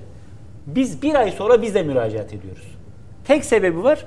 Yunanistan boş havuza atlasa vardır bir bildikleri biz de atlayalım diyoruz. Çünkü Yunanlıların avantajlı duruma geçmesini istemiyoruz. Dışları gaza basıyor. Planlamanın içerisinde ise iki grup var. Bunları sizler hatırlarsınız. Birinci grup Milli Selamet Partisi'ne daha yakın olan muhafazakarlar, işte Korkut Takunyalılar dediğimiz. Ha, o grup. İkincisi de solcular. İşte Hikmet Çetinler falan filan, Sevil Korumlar şunlar bunlar. Ya bunlar her konuda kavga ediyor. Mutabık kaldıkları bir konu var. Biz kesinlikle Avrupa Birliği'ne girmememiz lazım. Bir taraf diyor ki biz Avrupa Birliği'ne girersek onların sömürgesi haline geliriz. Öbürü diyor ki bunlar Hristiyan kulübüdür. Bir rapor hazırlıyorlar. Onu da Selim İlkin'le şeyin bir kitabı var. Ee, Avrupa 4 ciltlik ee, İlhan Tekeli'nin. Orada yayınlandı o DPT'nin raporu 30 sayfa. Sonuç biz katiyen Avrupa Birliği'ne girmemeliyiz. Hepsini bıraktım. Bugün Avrupa Birliği'nin şampiyonluğunu yapan Türk burjuvazisi ne durumda? Ne durumda? TÜSİAD gazete ilanı veriyor. Sakın Avrupa Birliği'ne girin. canım öyle. Katiyen bu sefer bizim milli ekonomimizi çökertirsiniz. Ecevit de o müracaatı yapmıyor. Talihin bir cilveti, cilvesi 78'de müracaat etmeyen Ecevit 99'da yine başbakandı. Evet, Helsinki'de adaylık aldı. Ve ondan sonra sanki Avrupa Birliği'ne girmişiz gibi Abi kutlamalar tarihe falan. bakarsan biz Avrupa Birliği'ne 5 defa Bir gittik. reklama gidelim. Gümrük Birliği'yle girdik. Evet. Müzakereler açılınca girdik. Aday olunca girdik. Evet. Değil mi? Peki. Bir reklama gidiyoruz efendim. İnşallah dönüşte gündemimizi toparlayacağız. Döndük efendim. Akıl Odası devam ediyor. Tamam mıyız İngiltere konusunda? Gal- Galiba tam teşhis koyduk. Evet, evet. evet. Ee, bundan sonrasını da iki ülkeden birbirlerine yönelik hamleler geldiğinde daha çok tartabiliriz. Şimdi e, kalanlara gidelim. Ermenistan var. İşimize Şu. A- AP şeyini bitirelim. Sonra da Tamam. onu yollara bağlayacağız. İki bölüm halinde gidelim isterseniz. Avrupa Parlamentosu. Buradan başlayalım mı Çağrı Hocam bu sefer? Avrupa Parlamentosu bir rapor yayınladı. Bu rapor ben çok özetle kabaca söyleyeyim. Ee, Türkiye-Avrupa Birliği ilişkilerinin e, seçimlerin ertesinden gelişen şıklığına uygun değil olarak değerlendiriliyor. Ee, ama bize de şöyle bir hani kulağımıza yeni bir küpe olarak yer kalmadı fazla da kulaklarımızda e, bir mesaj veriyor mu? Buyurunuz. Türkiye'nin de tavrını biliyorsunuz. Resmi açıklaması çok sertti. Sığ bir ve vizyonsuz. Her sonbahar geldiğinde öyle şarkı sözü gibi. Evet şarkısı da var. Ee, Eylül Aralık döneminde 3 tane Avrupa Birliği tarafından rapor hazırlanır. Bu sadece bizimle ilgili değil. Adaylık süreci yaşamış olan ve halen yaşamakta olan bütün ülkeler için. Bunların sırası yok ama işte hangisi önce hazırlarsa genellikle şöyle gidiyor. Evvela Avrupa Parlamentosu raporu. Türkiye'den sorumlu orada bir raportör vardır. O raportör bir rapor hazırlar. Arkasından komisyon raporu ki biz buna ilerleme raporu diyoruz. Avrupa Birliği müzakere süreci ilerleme raporu. En sonda Aralık ayında yılda iki kez yapılan biri Aralık'ta bir Haziran'da Avrupa Birliği Liderler Zirvesi yani Avrupa Birliği Konseyi en üst düzeyli karar alma organında da mutlaka ve mutlaka genişleme paragrafında Türkiye ile ilgili bir paragraf olur. Onun da ne söylediği çok önemlidir. Çünkü en üst düzeyli yer orası. Aslında gerek parlamento raporunun gerek komisyon raporunun asıl gönderme yaptığı yer neresi? Avrupa Devlet ve Hükümet Başkanları Zirvesi. Çünkü Avrupa müktesebatında halihazırda işte cari olan Lizbon Anlaşması yani bir nevi Avrupa Birliği Anayasası'nda halen Avrupa Parlamentosu adeta bir yasama organı gibi fonksiyon icra eder. Adetadır. Yani bir yasama organı değildir. Avrupa Parlamentosu kararları müktesebatın parçası olmakla beraber ağırlıkları nispetinde parçasıdırlar. Yani Avrupa Parlamento kararları tavsiye kararlarıdır. Bağlayıcı nitelikte değildir. Ama tavsiye kararı olma hüviyetiyle müktesebatın parçasıdır. Bunu inkar edemezsin. Müktesebatın madem üstleniyorsun müzakere sürecinde bunu da üstleneceksin. Geçmişte bizi çok daha fazla rahatsız eden parlamento kararları vardı. Hı hı. Mesela 1915 olaylarının soykırım olduğuyla ilgili Türkiye raporunun bir parçasında böyle yazıyordu. Doğudaki bir takım baraj inşaatlarının durdurulması gerektiğiyle ilgili Türkiye'de hatta ve hatta 1919'da Pontus soykırımı adıyla bir soykırım yapıldığıyla ilgili evet. hükümler, ifadeler içeren raporlarda çıktı. Şimdi ben içeriğine geçmeden evvel bu raporun biçimi hakkında konuşmam gerekiyor. Bir defa bir tavsiye mahiyetinde bir rapor, arkasından komisyonun raporu gelecek. En son kararı şey verecek, konsey. Ne kararı verecek? Yeni bir müzakere başlığı açılsın mı, açılmasın mı? Evet. Geçen hafta sizin o bahsettiğiniz bahar havası çerçevesinde Türkiye beklentilerini net koydu. Gümrük Birliği güncellensin, vizeler kaldırılsın tamam. ve artık şu müzakere fasıllarında bir ilerleme olsun. Tekrar 2015'ten beri açılmamış olan müzakereler açılsın tekrar. O kararı orası verecek. Şimdi bu rapor nasıl hazırlanıyor? Bir raportör var. Türkiye raportörü. Bir taslak getiriyor. Tasla Avrupa Parlamentosu'ndaki gruplara dağıtıyor. Şimdi tabii biz Avrupa Birliği bahsini eskiden çok konuşurduk. Epeyce uzunca bir süredir gündemden düştüğü için seyircilerimiz de muhtemelen Avrupa Parlamentosu'nun ne menen bir şey olduğunu unutmuş olabilirler. Bayram namazı gibi tekrarda fayda var. Avrupa Parlamentosu bir yasam organı değil dedik. Ama çok güçlü görevleri var. Mesela bütçeyi komisyonla beraber hazırlamak ve onaylamak gibi. Yahut Avrupa'nın parla hükümeti sayılabilen komisyonun atanmasıyla ilgili onay mekanizması gibi, güven oyu gibi, gen soru gibi bir takım şeyleri var. Ama parlamento gruplardan oluşuyor. Bu gruplar üyelerden oluşmuyor. Yani üye ülkelerin milletvekilleri orada oturmuyor. Mesela Avrupa Parlamentosu'nu bazen şöyle canlandırıyor olabilir seyircilerimiz. Efendim Avrupa Parlamentosu'nda en kalabalık ülke olan Almanlar, yanında Fransızlar, yanında işte İspanyollar, en düşük kim var nüfus itibariyle? İşte Malta ve Lüksemburg, onlar ve Kıbrıs Rum kesimi, onlardan da az insan falan. Öyle değil. Avrupa satında yapılan seçimlerde oluşturulan çatı partiler var. Mesela Avrupa'nın bütün Hristiyan Demokrat ve Merkez Sağ partileri Avrupa Halk Partisi çatısı altında seçime giriyorlar. Sol partiler adı ne olursa olsun. Bu işçi partisi olabilir, şey olabilir, sosyalist parti olabilir. Almanya'da olduğu gibi sosyal demokrat parti olabilir. Bunlar sosyalist grup çatısı altında giriyorlar. Yeşiller, partinin adı ne olursa olsun. Yeşiller grubu altında giriyorlar. Ve bunlar içeri girdiklerinde parlamentoya artık ülkelerini temsil etmiyorlar. Mensubu bulundukları siyasi ideolojiyi temsil ediyorlar. Öyle olduğu için de sosyal demokrat Almanlar sosyalist grupta otururlarken Hristiyan demokrat Almanlar Halk Partisi grubunda oturuyorlar. Avrupa Halk Partisi grubunda. Ve bir Almanın evet dediğini topluca hadi bütün Almanlar evet demiyor. Hangi gruptaysa o, o grubun kendi hareket tarzına göre mesela Yeşillerde bir Alman evet derken bizim meclisi düşünün.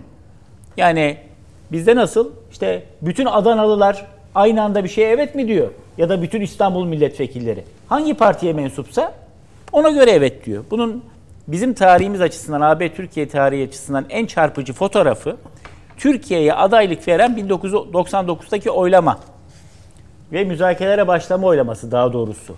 Orada hatırlarsanız bazıları böyle dövizler taşıyorlardı. Ya, we, yes yani evet manasına gelen.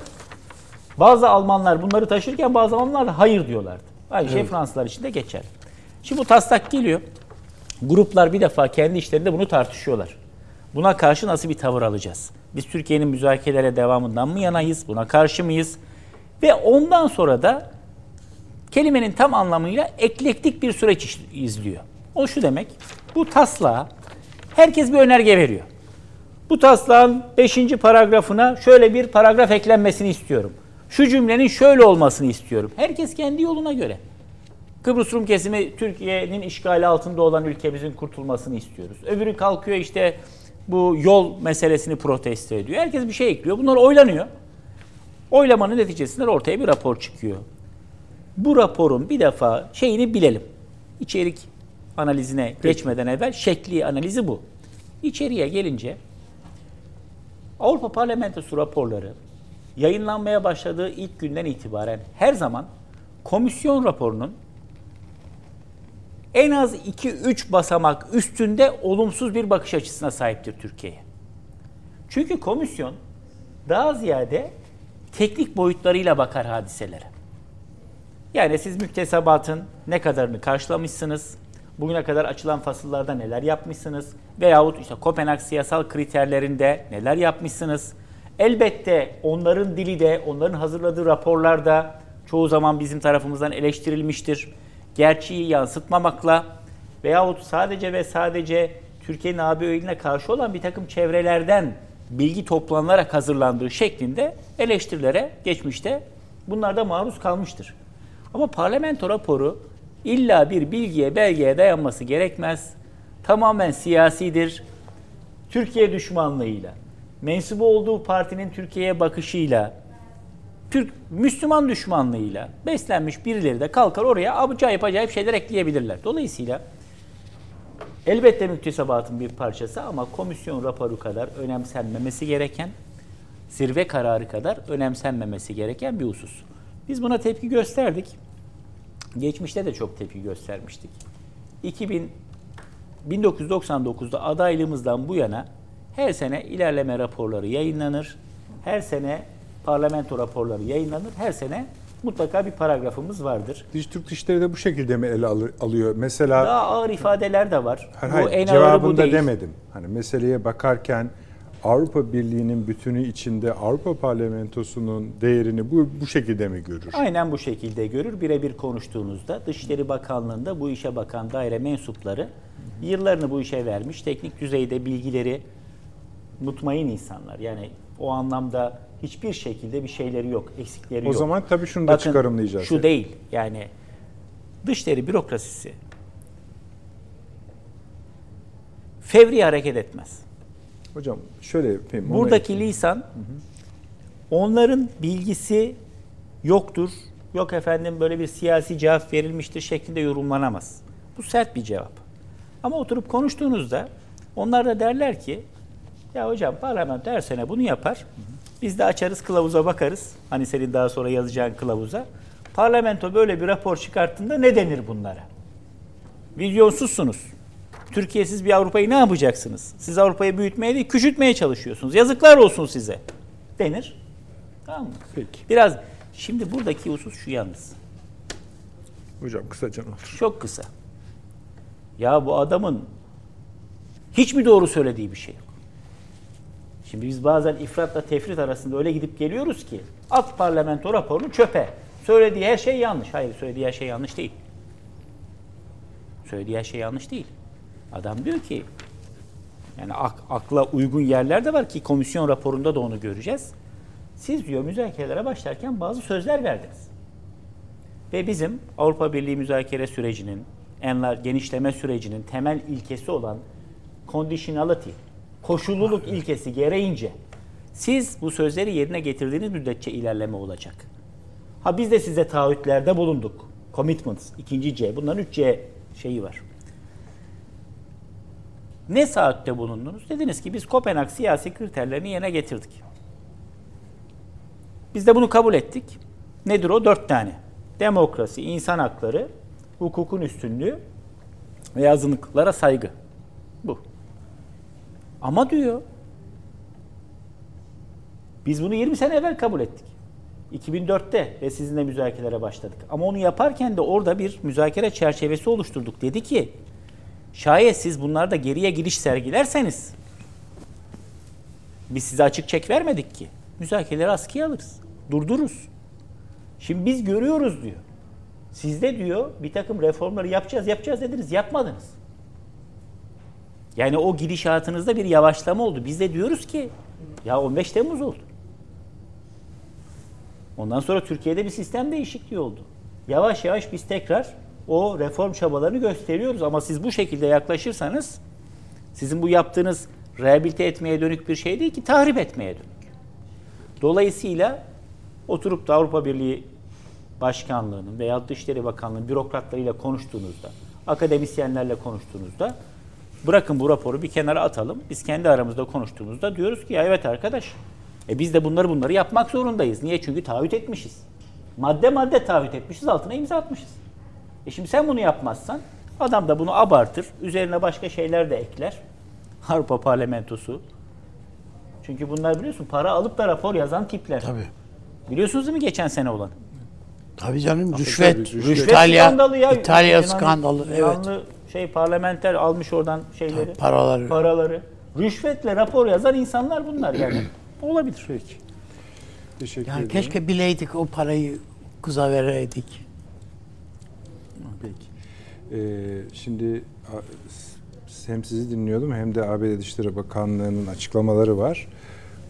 Orada da gazeteciler sormuş sözcüye. Ee, Bakın demişler Türkiye'deki 5 5 Türk firmasına ve bir Türk vatandaşına yaptırım getirdiniz. Ee, bu Türkiye'nin İsveç'in NATO'ya katılım hedefini e, etkilemeyecek mi diye sormuşlar.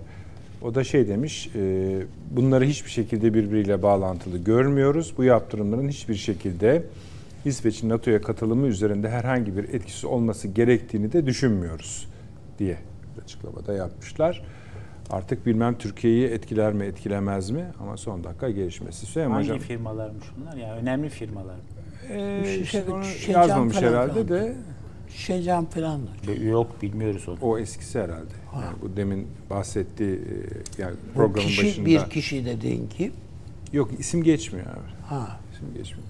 Bir Türk vatandaşı ve 5 Türk firmasına yaptırım getirmişler. Bakıyorum habere de yok. Neyse ki öğreniriz onu. Zor bir şey değil. Ee, Süleyman Hocam buyurunuz. Yine Avrupa Birliği. Avrupa Vallahi- Birliği değil de bu rapor üzerinden gelişen süreç. Yani şimdi Çağrı Hocam bir e, süreç anlattı. tabii. Ta- Tamam faydalı. Bir de nasıl bakıldığını yani niteliğin nasıl değerli. Fakat e, ben da e, şöyle konuşulmasını da daha çok arzu ederim.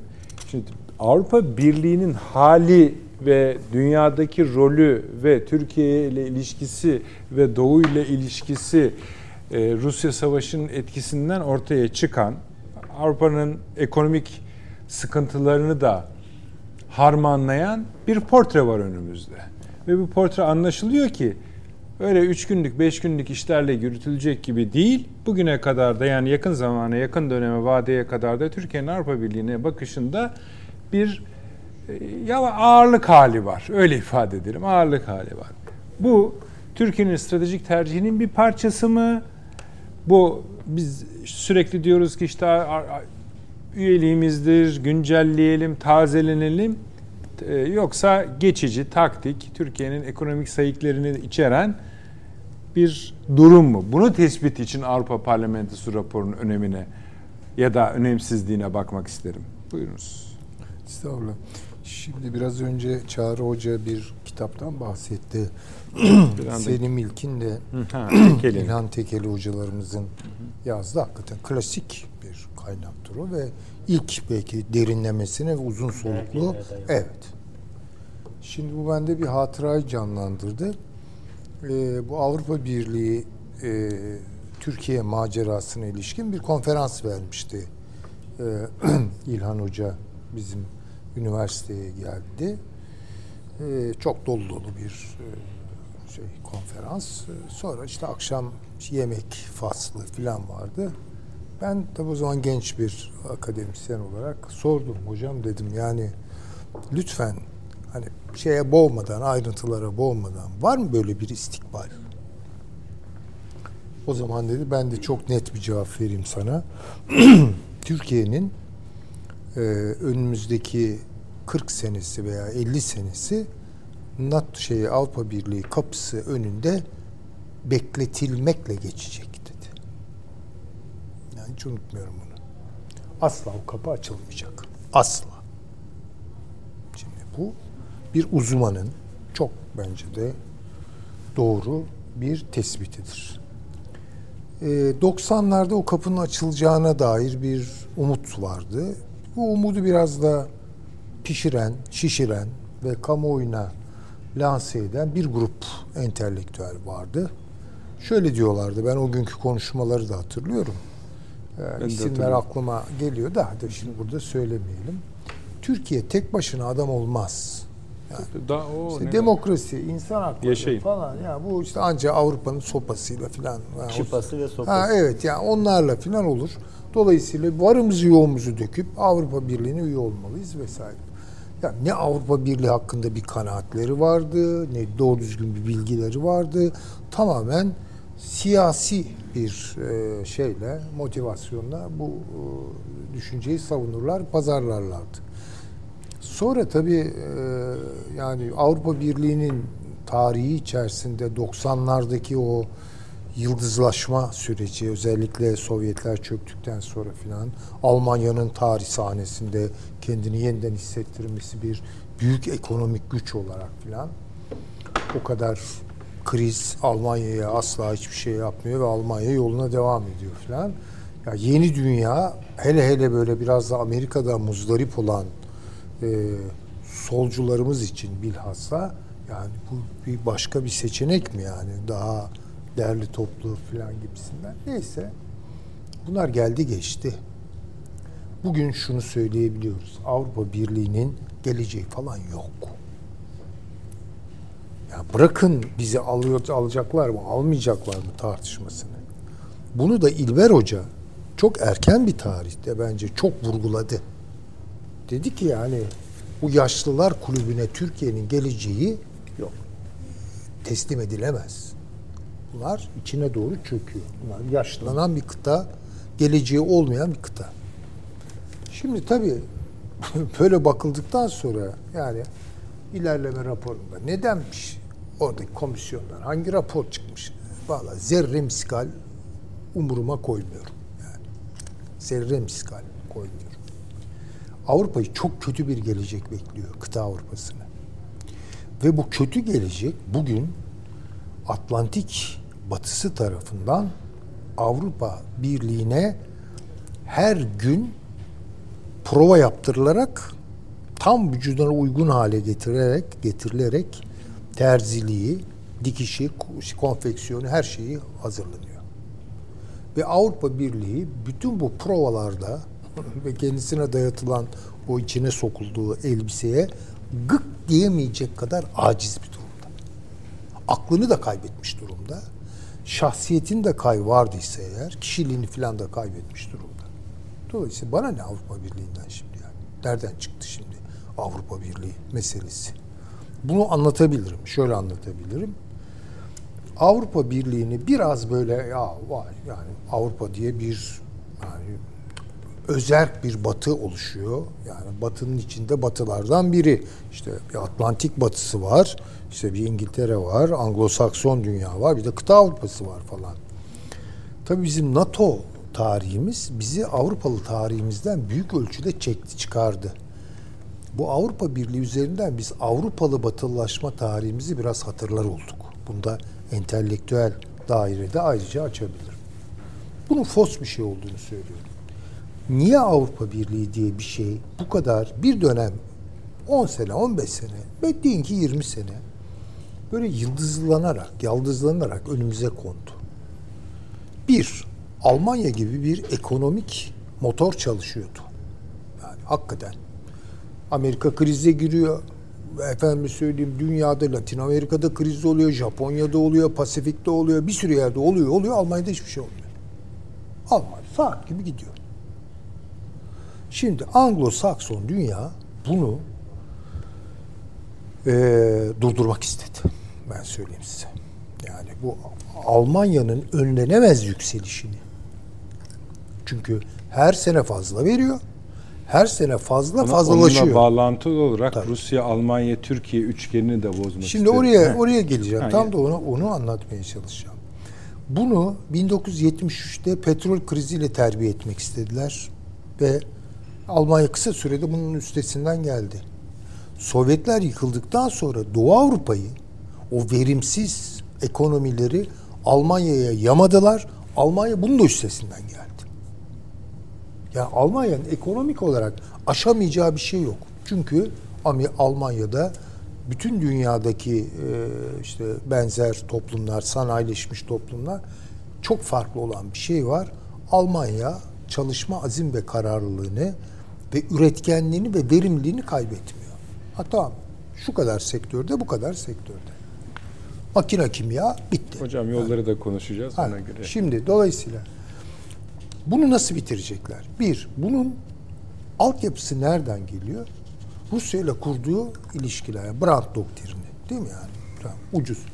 Şimdi bunu kırdılar. Bakın. Şu an Almanya son derece pahalı enerji tüketiyor. Ve bu pahalılaşma yüzünden Avrupa, Almanya ilk defa resesyona falan girdi. Yani ayrıntılarını konuşmayalım. Şimdi yeni bir e, enerji e, damar sistemi oluşturuyorlar.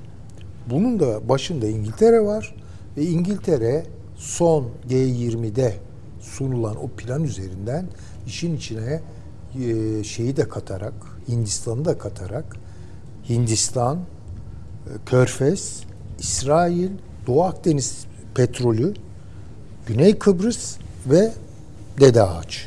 Bir hat bu. ikinci hat Libya üzerinden İtalya'ya bağlanacak. Unutmayın İtalya Çin'de yaptığı bütün anlaşmaları feshetti. Şimdi bu şu demek. İngiltere diyor ki Avrupa'ya, kıta Avrupa'sına senin enerji meselen benim tek elimde olacak. Ve ben sana bunu istediğim şekilde satacağım. Ya böyle bir plan işliyor. Şimdi bu plan dahilinde Avrupa'nın geleceği falan yok ben söyleyeyim. Bunu kaldıramazlar. Yani böyle bir enerji faturasını kaldıramazlar. Başka sorunları da var tabii ki. Yani onları ayrıca konu göçmen meselesi var, şu var, bu var. Yaşlı nüfus var, iş gücü bulamamak var falan filan. Bunları ayrıca söyleyip konuşabiliriz. Ve Amerika'da kendi payına düşeni yaptı. Avrupa Birliği'nin NATO cenderesini alıverdi. Böyle bir Avrupa. Beni alsa ne olur? Yani ne, Yani ne Allah zaten aşkına hani ilk yani? cümleniz gayet açıktı. Hani zerre miskal. hiç ilgilendirmiyor. Yani Eğer aklını biraz Çağrı Hoca da biraz daha dışişleri. yani tabii o ya söyledi. teknik olarak takibini bırakalım elden demiyorum. İlgilileri bunu takip edecek ama bir yani ne bileyim Ama akademik şöyle olarak oldu. Şöyle oldu. bu Türkiye'de çok o demin bahsettiğiniz bir grup vardı yani Avrupa Birliği'ni yaldızlayan şu bu falan hani Evet. biz adam olmayız onlar bize adam eder bakışını savunanlar. Onun devamı diyelim ya da e, artıkları demek istemem. O grup bu rapor nedeniyle çok üzüldü. Ya görmüyor musunuz Türkiye Cumhurbaşkanı neler söylüyordu? Siz nasıl bunu yaparsınız vesaire vesaire. Halbuki 24 Haziran'da 2024'ün Avrupa Parlamentosu seçimleri var. Çağrı Hoca'nın tarif ettiği gibi, tasnif ettiği gibi onlar kendi seçmenlerine de biraz konuşuyorlar. ya biraz hani insanlar Fransa manzarası seyretsinler şu ara Paris'te neler oluyor. Durumu anlarlar. Daha iyi anlarlar yani. Peki. Yollar. Hani Bey bu bahsi bitirelim. Siz de söyleyin. Yani bunda hocalarımızın ifadelerine Tamam. ka- katılıyorum. O da sö- eklenecek yani çok köpürtülecek bir şey de yok yani. E peki- Ayrıca. Siz mesela bu rapor daha iyi olsun istemez miydiniz? Ha Türkiye açısından demiyorum. Hani bu günce, şey iyileştirme adımları, yakınlaşma, güncelleme adımları, Avrupa ile ilişkiler konusunu. Yani bu söylediğiniz tabii ki bir hayal. Ha, olmaz Yani ben yani onları ancak gece rüyada görüyorsunuz bazıları. Peki. Yani onu rüyada bile görmeyiz biz esasında bu işi. Çünkü bu karabasan gibi bir şey canım. Yani acaba yine ne yaptılar diye düşünüyorsun. Başka bir şans bırakmadılar Türkiye'ye. O yüzden yani bunu, bunu eskiden bizim için bir hayaldi bu Avrupa Birliği. Olur muydu, olmaz mıydı filan diye fazla şey yapmadık. Bizim siyasilerimizden de çok heveslenenler filan da oldu yani. Olmadı da değil. İstemiyorlar mıydı? Samimiyetsiz miler? Hayır yok. Hiç en samimiyetsiz dediğimiz e, Erbakan bile bu konuda e, Avrupalılara öyle e, kovalım gitsin bu Batı kulübü filan şeyinde olan insan bile sonuçta mültefit, yumuşak görüşmeler yaptı. Onun için yani ben e, oradan daha iyi bir şey çıkar mıydı? Hayır hiçbir şey çıkmazdı. Ee, siz de Süleyman Bey kadar ümidinizi kaybetmiş durumda mısınız Avrupa'dan? Tabii tabii tabii. Ha. Yani, Yani Türkiye hiç kurtarmaz mı? Bak, Hayır şöyle söyleyeyim. Bizim bölgesel yani daha yerel Balkan ölçeğinde veya işte Güney As şey e, Doğu e, Akdeniz ölçeğinde ya da Akdeniz ölçüsünde bir birliktelikler, gruplaşmalar peşinde olmamızı daha gerçekçi bulurum. Buluyorum. Bir de alternatif söylüyorsunuz yani. Tabii tabii tabii öyle yani. E, esasında bunu Helmut Kohl müydü söyleyen? Ya Avrupa Birliği'ne almasak da sizi acaba bu Akdeniz grubunda filan bir şey Bravo. yapsak. Etsek. De- E şimdi de bir şeyler arıyorlar. Böyle stratejik ortaklık gibi o bir zaman şeyler. nasıl böyle öfkelerin havaya fırladığını, vay bunlar bizi aldatıyor yine filan diye böyle çırpındı. Halbuki işte adam da gerçeği söylemiş yani e, olabileceğini söylemiş. Yani o, o kurtarmadı ama bu kurtarır bizi demiş yani. Biz anlayamadık. Peki. Bir şey daha soracağım sonra beklediğimiz konuya gelelim. Şimdi hep bu 90'ların özellikle tabii 2000'lere de sirayet Evet. etti ama hatta 80'lerin ikinci yani yarısından sonra bir Avrupa Birliği sevdası var. Baya Evet. baya şeye de oturur yani. Cumbadan rumbaya da oturur.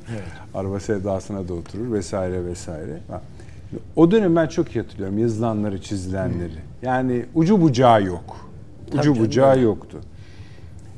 Ee, fakat o dönemde de Avrupa Birliği'nin bizi ala, ala, ne diyelim alma planı yoktu. Şimdi bakın Cumhuriyet'in 100. Hani yılını yanılmışlardır kutluyor. diyelim. Ya, Ha, ha. İzmir Belediyesi 100. yıl kutlamasını yaptı. Cumhuriyet Halk Partisi'nin kuruluşunun 100. yılını var ya. Tamam. Onun için yapmışlar. Ve ekranda gördüm. Ee, herhalde bulunabilir yani kayıtları onun. İzmir'in maruf bir meydanında bir tarafta orkestra çalıyor, bir tarafta vals yapıyorlardı. Avrupa Birliği bazılarına göre böyle bir şey. Anladım. Hani bir e, Ya, ya böyle enteresan yani va- vals yani bayağı esasen bildiğiniz. Şöyle yani. demek lazım herhalde. Türk siyasetinin O şey yapabildiniz mi? İzmir Belediyesi organize etmiş. Daha yeni yani. Dört, dört gün oluyor filan. Türk siyasetinin son 30 yılına bakıldığında dar bir kesim hariç herkes bir şekilde bundan nemalanmış. Şimdi ismi lazım değil. Daha sonra çok mühim, bayağı mühim görevler yapan bir zatla bundan tam 22 sene evvel olmuş. İngiltere'de bir toplantıdayız. Daha evvel bayağı Avrupa Birliği karşıtı, parlamentoda da çok ciddi karşıt söylemleri olan ama sonuna kadar da destekliyor o tarihte. Ya dedim siz böyle böyle diyordunuz. Ama son 1-2 senedir böyle demeye başladınız. Ya hocam dedi. O zaman o yönüyle bir araç olarak kullanıyorduk. Bu zaman bu yönüyle bir araç olarak kullanıyorduk. Bakın ben bunu Niye araç kullanıyorlar? Türkiye'de bürokratik askeri oligarşiyi ortadan kaldırmak ve dönüştürmek için Türkiye'deki merkez sağ demokratik muhafazakar çevreler Avrupa Birliği'ni bir araç olarak kullanmıştır. Ve bunda başarılı oldular. Çünkü Avrupa Birliği ne diyordu? MYK zorunlu bir unsur olmaktan çıksın kardeşim. HSK'daki işte şeydeki askeri üyeyi kaldırın. Şunu şöyle yapın, böyle yapın. E, hükümetin de işine geliyordu bu. Çağrı Hocam şimdi bu O çağdaşlaşma çok doğru. sürecinde- Ama bir bölümünü yıkar işin onu söyleyeyim. Hayır. Yani bir bölümünü temizler, bütününü temizlemez. Bütünü değil. Öbür tarafında işine şu geliyor. Mesela Kürtler. Para da var orada. Kürtlerin çok hoşuna gidiyordu Evet. Avrupa Birliği süreci. Çünkü Avrupa Birliği ilerleme raporunda diyordu ki Diyarbakır'da bilmem ne isimli minibüs şoförü minibüste aynen okuyorum. Minibüste Kürtçe kaset çaldığı için Türk polisi tarafından gözaltına alınmıştır. Bu Kopenhag kriterlerine aykırıdır. E, Kürtçe serbest oldu sonra. Kaset çalmak falan serbest oldu. Bırakın onu. Mekteplerde okunur hale geldi. Yani yıllarca Avrupa Birliği olmaksızın Hocam elde edemedikleri orada- bir orada takım kalmıyor. şeyleri Keşke bu süreçte yani. elde ettiler. Ya idam kalktı Türkiye'de. Anladık hocam. Öyle. İlk önce terör ve diğer suçlara karşı, daha sonra onlara karşı kalktı. Askeri mahkemelerde sivillerin yargılanması kalktı. Değil mi? Baktığınız zaman bu bir dar kesim hariç herkesin işine geldi. O yüzden Avrupa Birliği, kimse Avrupa Birliği'ne girmeye falan inanmıyordu. Ha bir küçük hayalperest kesim var. Vallahi var benim arkadaşlarım da var yani. Adam 30 senesini vakfetmiş Avrupa Birliği'ne. Büyükelçilik mertebesine kadar gelmiş. Ya abi diyorum hala mı diyorum sen inanıyorsun bunların bize alış. Hocam biz gereklerini yerine getirirsek onlar da sözlerini tutarlar. Böyle bir benzavat var bunlar. Bir şey demiyorum. Onlar da romantikler yani. Ama Türk halkının ve Türk siyasetinin yüzde doksanı bu işe pragmatik yaklaştı. Bakın ya şirketler AB süreçlerini kullanarak Türkiye piyasasını serbestleştirmeyi yapmadılar mı? IMF çıpası AB çıpası deyip duruyorduk biz. Rekabette rekabet yasaları çıksın. Regülasyonlar çıksın. Üst kurullar oluşturulsun. Kimler istedi bunlar? Evet. Dış yatırımcı da bunu istedi. İçeride AB fonları furyası vardı bir ara. Şimdi hala var. Ya çantasını alan ben AB danışmanıyım diye bir yerel yönetime giderdi.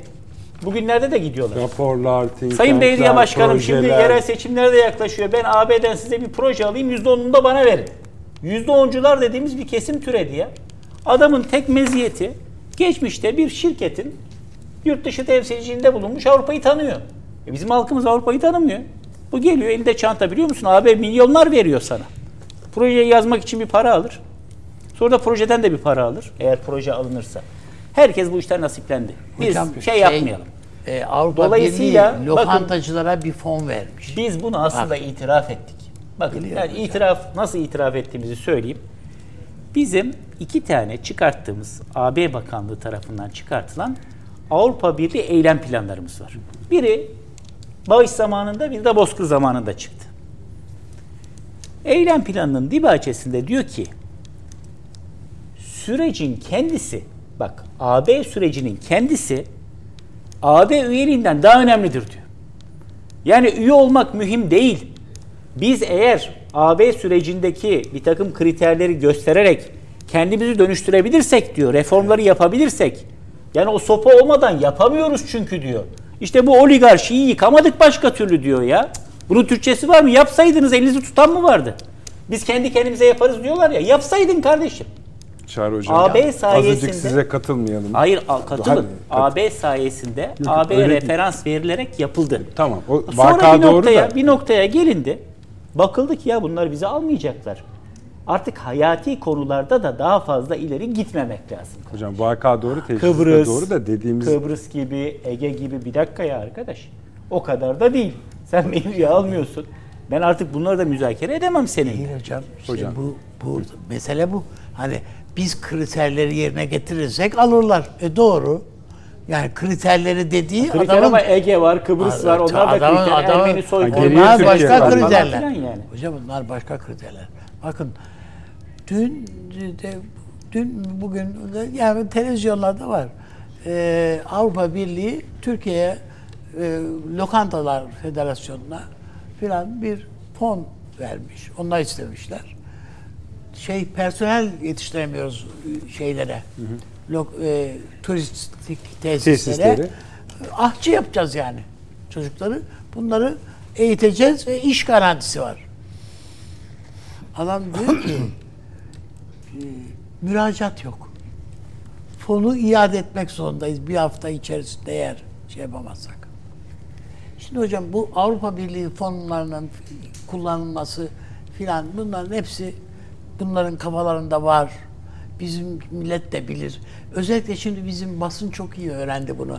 Basından da fon alanlar ben çok güzel bir internet sitesi kurdum efendim diye. Tam sizin hocam, dediğiniz doğru ağzınıza şöyle layık diye. Çok haklısınız Avni Bey. Bu iş şöyleye de vardı. Etnik meselenin beslenmesinde rol aldı. Yani bu sadece bir bölümü. Yani gazetecilere para dağıtmak, bilmem ne şu biz onu biliyoruz onları. Bir de zaman geçince şöyle oluyor. Şimdi bu konuları Avrupa Birliği'nin o dönemde yaşananları şimdi kaç yaşında olması lazım ki e, yaşanan yani idrakında olacak bir Türk vatandaşı tarih 2023 olaylar olmuş 90'dan itibaren diyelim. 33 minimum o da yetmez mi? 10 yıl lazım ki akli şeyi olsun. Yani reşitliği olsun. E Gerisi nasıl olacak? Kime anlatacaksınız? O 20 yaşında, 30 yaşında, 35, 40 yaşındakilere? Öyle yani sizin dediğiniz oldu mu? Oldu. Eyvallah bir itirazımız yok. Ama aynı zamanda birçok tehlikeli mikrop işin, toksik işin gelişmesini de beslediler. İşte onların da işine yaradı AB. Evet tamam. Yani Türkiye'ye ihanet edecekler de AB'yi kullandı. Peki.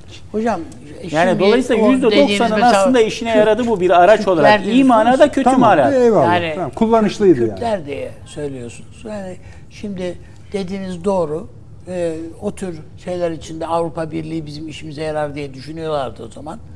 Ama mesele Avrupa Birliği bizim işimize yarar dedikleri iş neydi yani ki?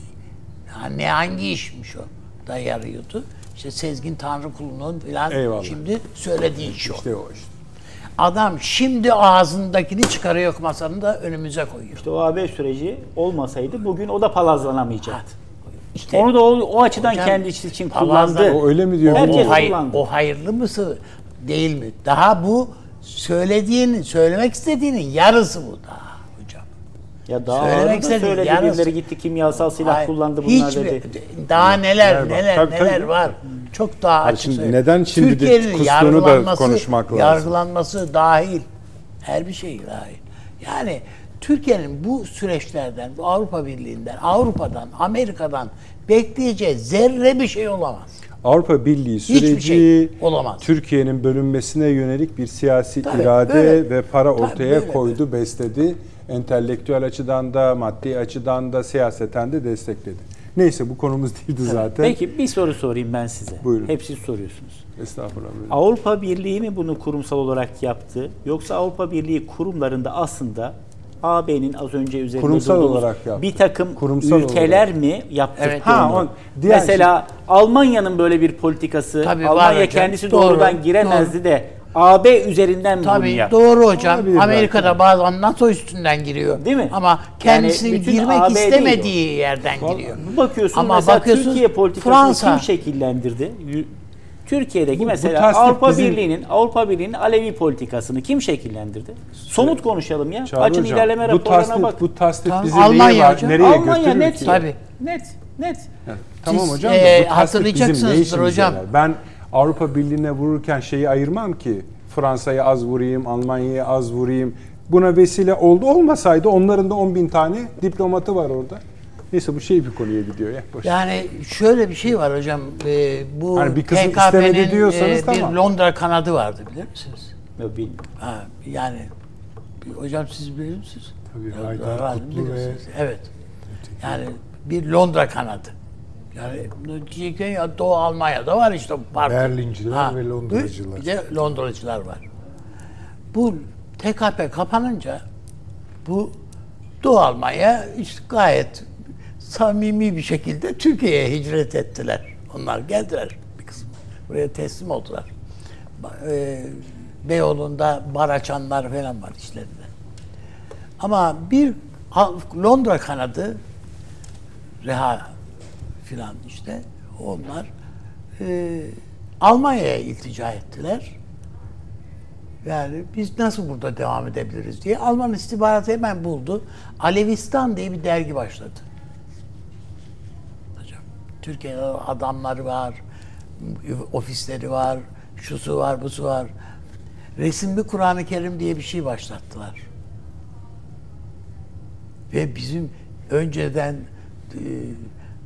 e, herhalde Diyanet'ten de o şeyler almışlar falan da sanki çocuklara eğitim vermek istermiş gibi bir kılıfın içerisinde.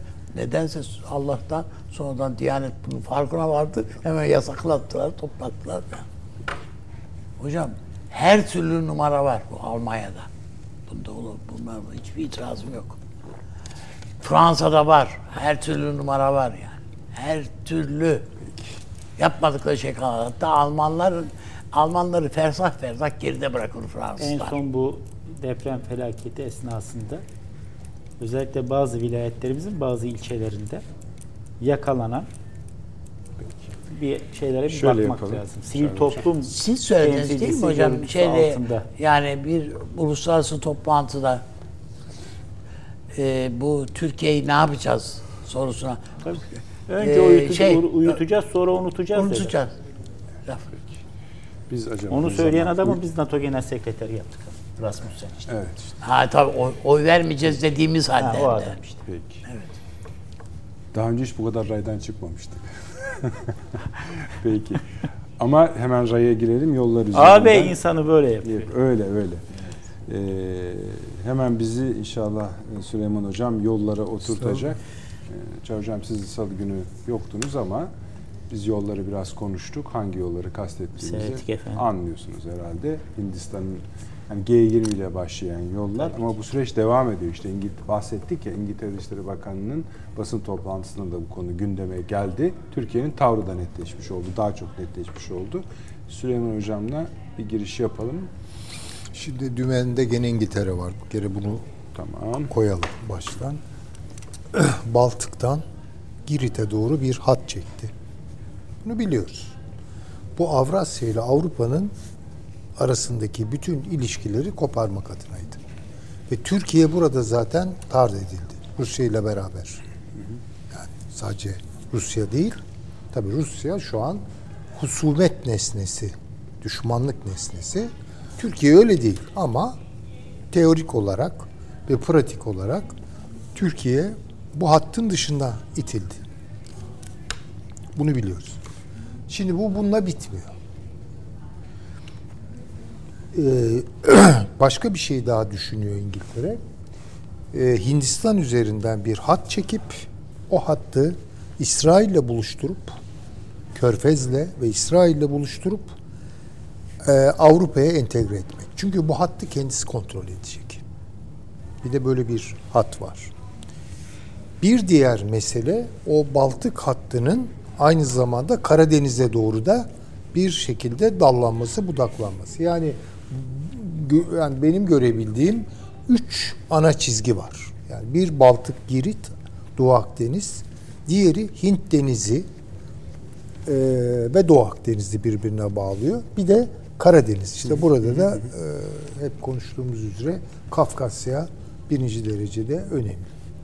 Şimdi tabii bu Türkiye'yi birkaç defa sarsacak olan sismik bir e, dalgalanmaya maruz bırakacaktır. Yani her şekilde. Şimdi Çin ne yapıyor? Çin bunları gördü ve erken bir adım attı. Şimdi Çin'i biz nasıl biliyoruz? İşte tek yol, İpek yolu falan. E tarihte de öyle zaten. Yani İpek yolu deyince Çin akla geliyor. Şimdi bu Çin'in yaptığı açılım ve üç boyutlu, üç akslı açılım, kuzey hattı, orta hattı, değil mi? Bir de aşağı güney hattı var. Bu güney hattını bir şekilde denize bağlamak istedi. Ve hatırlayalım Amerika Birleşik Devletleri Afganistan'dan çıktı. Hemen Çin oraya bütün gücüyle, bütün gövdesiyle abandı. Ve Taliban'ı tanıdı, ilişkiler kurdu vesaire ve Taliban'ın açıklamaları da hakikaten Çin'i çok rahatlatacak, hoş tutacak açıklamalar. Daha önemlisi Gwadar Limanı, limanı ve Pakistan.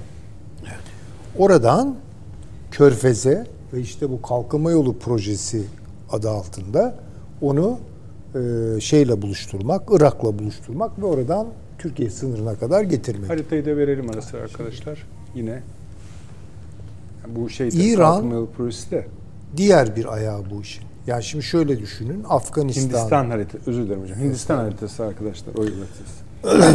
Afganistan, Pakistan ağırlıklı olarak ve İran. Ve İran ve Körfez. Yani ne o işte İran Suudi barışı değil mi yani bu, bunun adımları. Ee, İsrail'de liman satın aldı Hayfa ve tabii ki şeye e, Yunanistan'a doğru bir atak yaptı. Orada da bildiğiniz gibi Pire limanını aldı falan. Ve İtalya ile çeşitli anlaşmalar yaptı. İşte Hayfa Çin için mi dediniz? Çin için tabii. Şu an Hayfa şey değil Ha, hocam. ama Ha, o dönemi söyle. Ha, Tabii o dönemi. Tamam. Ama dikkat edelim. Bütün Tamam. bunlar geriye püskürtüldü. Tabii. Tamam. Yani çatışma hattını söylüyorsunuz. Tabii çatışma hattı.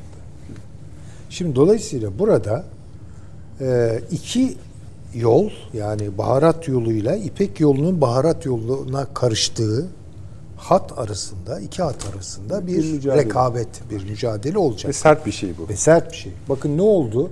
İran'la anlaştı. İran Arap e, barışını başlattı. Irak karıştı. Unutmayalım.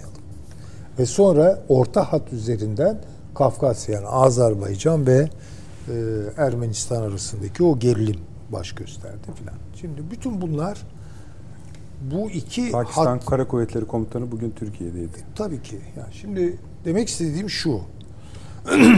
Pakistan-Türkiye ilişkileri ne olacak? Bakın. Bu gelen kalkınma yolu projesi geldiği yer neresi? Bakın bizim sınırlarda duruyor. Sonra ne olacak? Bilmiyoruz.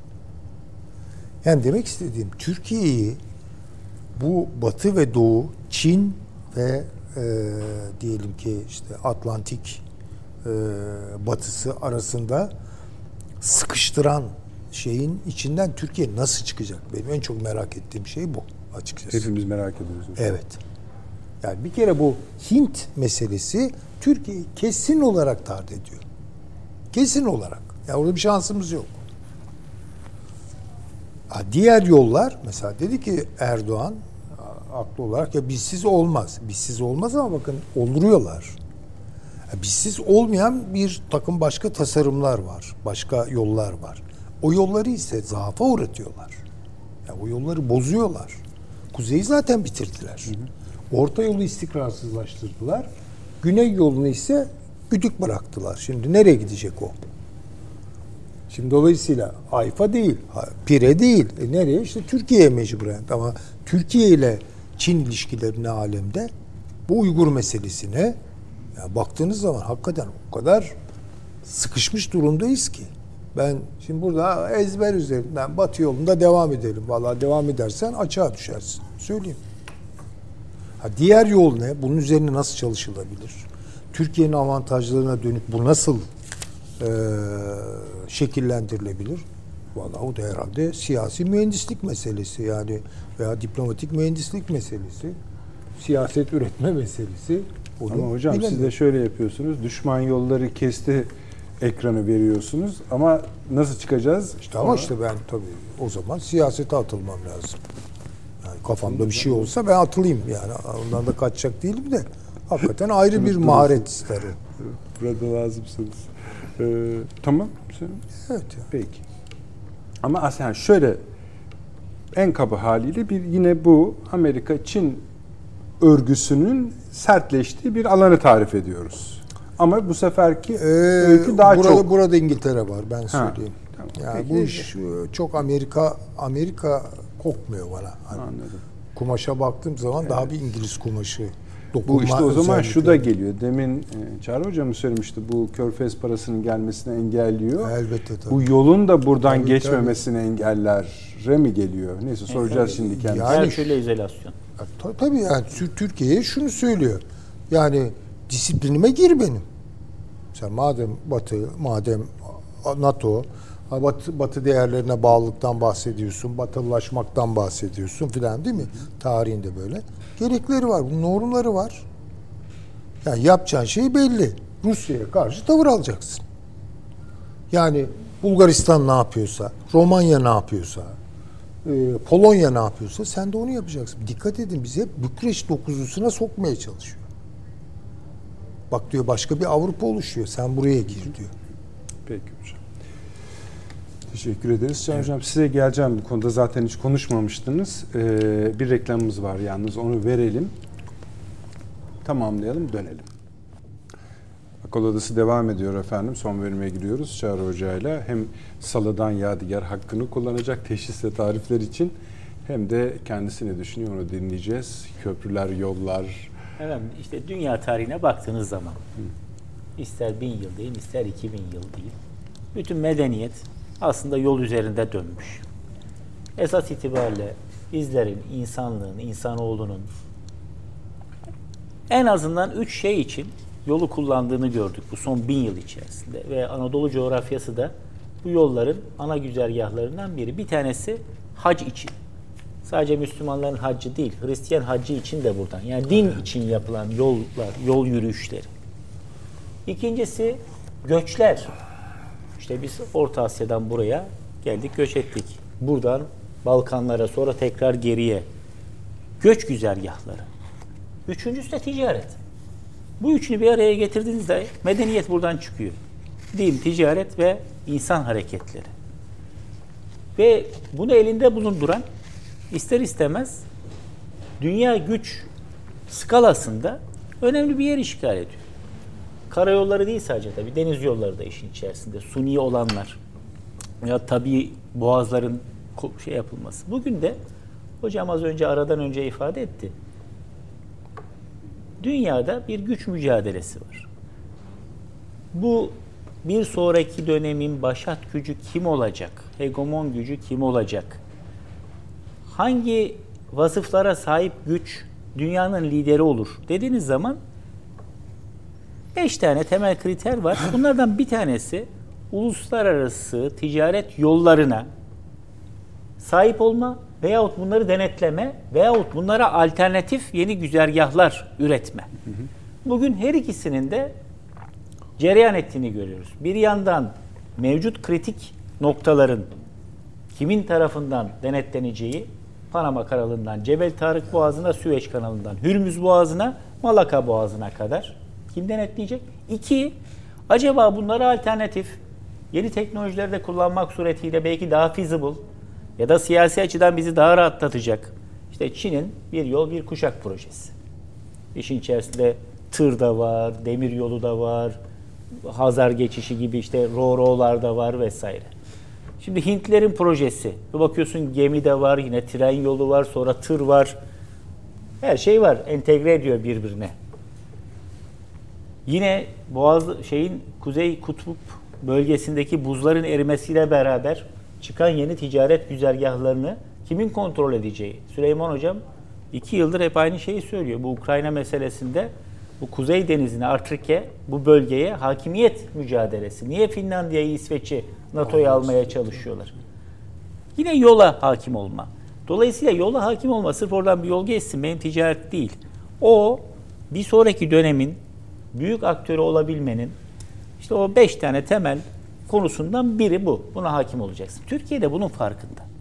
Yani bu yolların Türkiye üzerinden geçmesinin hem enerji nakil hatlarının hem ticaret yollarının Türkiye'nin özellikle bu yeni dünya sisteminde pozisyonunu sağlamlaştırması açısından iki e bunların nimetlerinden de istifade etmek yönünden önemli olduğunu düşünüyor. Bunlara girmeye çalışıyor. Ama tabii unutmayalım ki işin bir siyasi boyutu var. İşte şu ülkeleri ya biz de yapmadık? Mesela bizim mesela aynı İşleri strateji. Bakanı tam şunu söyledi bugün. Dedi ki tamam dedi ama biz dedi bu yolu yani bu cümlelerle değil ama dinlediğiniz zaman anlayacaksınız. Biz bu yolu siyasi görüyoruz. Yani e doğru biz de siyasi görüyoruz Allah aşkına. Şimdi bizim mesela Kars Tiflis değil mi? Demiryolu Bakü, Kars Tiflis demiryolu. Niye Ermenistan'dan geçmiyor? Ermenistan'dan da geçebilir diye. Biz niye Ermenistan'ı dışarıda bıraktık? Ya da Ermenilere demiyor muyuz? Bak arkadaş sen oturur Azerbaycan'ın toprak bütünlüğünü tanırsan sen de bu yolun bir parçasından istifade edersin demiyor muyuz? Diyoruz.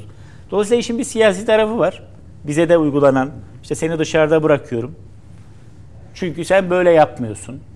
Bu doğal bir şey. Biz de yaptığımız için söylüyorum. İkincisi bir de ticari tarafı var. Yani feasible. Mesela biz sıklıkla ne deriz? Ya şu Akdeniz'de çıkan hidrokarbon rezervlerinin Türkiye üzerinden nakledilmesi en feasible olandır.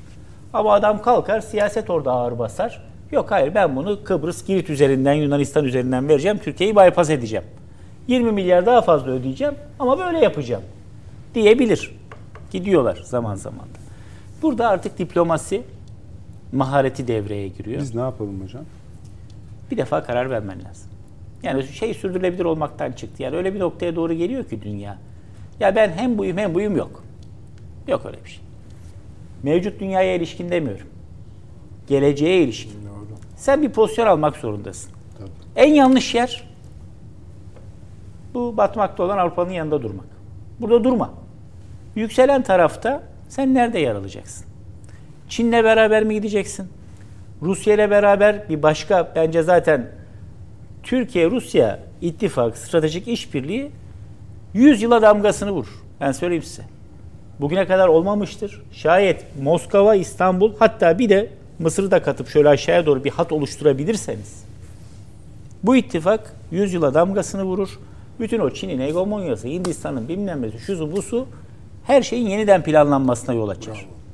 Yani bu apayrı bir şeydir yani. Ama ne NATO, NATO kalır ortada ne AB kalır böyle bir şey yapıldığında. Bu olmasın diye de uğraşıyorlar. Hindistan'la beraber olacaksın. Ama hocam da ifade ettiler. Yani Çin için bir takım önümüzde handikaplar var. Değil mi? Bizim hassasiyetlerimiz var. Çin'in de hassasiyetleri var. E, Hindistan için bizim dostumuz, kardeşimiz, canımız, ciğerimiz Pakistan'ın pozisyonu var. İşte bugün Pakistan Siz bir daha söyleyin. Moskova, İstanbul, Kahire mi dediniz? Evet böyle bir hat eğer oluşabilse bu asrın anlaşması olur, asrın ittifakı olur. Bütün stratejik dengeleri de baştan aşağı değiştirir. Şimdi Foreign Policy bir makalesi var yeni. Ee, Amerikan Orta Doğu'sunun sonu başlığını taşıyor. Ve biz bunu salı günü konuşacağız. Ee, Suudi Arabistan, İsrail, Mısır ve Türkiye'nin artık kendi odasını çizdiği ve artık bölgede Amerika Birleşik Devletleri'ne ihtiyaç duyulmadığı yönünde. Ee, buna Orkestra katılan da şefi. çok olur. Katılma efendim. Orkestra şefi var. Bak Var. böyle isim isim vermek falan benim çok hoşuma gidiyor. Ben buna mesela saat dilimi ittifakı diyorum. Niye? Çünkü dikkat edin saat dilimlerinde Moskova, İstanbul, Kayro aynı hat Aynı üzerinden. çizgiden o meridyen gibi. Bu Yalnız yani bu- askeri ittifaktan söz etmiyorum ama bu üçü arasında güçlü bir ticari ve siyasi işbirliği her şeyi değiştirir. Şimdi bu Mısır'ın durumu bir bu tahıl meselesinden bu saat dilimine onu zorlayabilir. Ama İsrail'in teklifi daha baştan çıkarıcı. Seni diyor şey olarak kullanacağım burada diyor. e, Bir hap olarak depolamada ve şey üzerinden Libya üzerinden e, İtalya'ya bir hat çekmek. Pardon kime söylüyor bunu? Mısır'a Mısır'a söylüyor. Ha tamam. Ben de bize söylüyorsunuz diyeceksin. Bize bir şey demiyor mu? Bize şunu diyor. Sen diyor sadece boru döşe buradan geçsin diyor. Yani İsrail'in bize teklifi bu. Yani o 20 milyar doları da e, düşürmek istiyor o kadar ama çünkü bütün mesele hani geçen şeyde de konuştuk öyle köprüler yaptırdım gelip geçmeyle bir şey olmuyor yani. Ee, Yani en heyecanları hep son birikim da- yani o bırakın. dolaşım içinde birikim tutmak önemli. Mesela Rusya'nın teklifi Türkiye'ye çok daha önemli. Hap ol diyor ve fiyat belirle burada diyor. Ya bu, bu acayip bir şey. Şimdi tabii. adı geçtiği için de şeyi programın sonunda hatırlatmak lazım. Süremiz var. Yani Fas ve Libya iki dost kardeş. Tabii tabii tabii. Onu söyleyin, Bu söyleyin. ikisinde Evet, yani evet, as yani gerçekten Sudan'ı yüzyılların felaketleri Sudan'ı da yaşandı. Sudan'da da. Yani hepsine Allah'tan rahmet Tabii, diliyoruz tabii. Allah kardeşlerimize. yolumuzu Oraya yardım da gönderiyor STK'larımız, Kızılay'ımız, devletimiz. Fas kabul etmemiş galiba bazı şeyleri. Dört ülkeyi sadece kabul evet. etmişler hocam. Ama yani gerçekten çok acı. Her gün tablo büyüyor. Olsun, Allah Allah Biz de kolaylık yardım istiyorlar. Bütün yardım hepsine. şey- Ve baş Şeyleri sağlığı havaalanında diliyoruz. bırakmışlar, Yani geri kalanını- çok oradan okuyan öğrenci var. İçeriye Hepsine aldırmamışlar. baş sağlığı diliyoruz. Ali abi çok teşekkür ediyorum. Çok teşekkür ederiz biz de. Süleyman Hocam, Çağrı Hocam ağızlarınıza sağlık. Efendim bu hafta da böyle bitti. Ee, tabii ki salı günü demin bahsettiğimiz konuda dahil yeni dosyalarla birlikte inşallah huzurlarınızda olacağız. İyi geceler, iyi hafta sonları diliyoruz.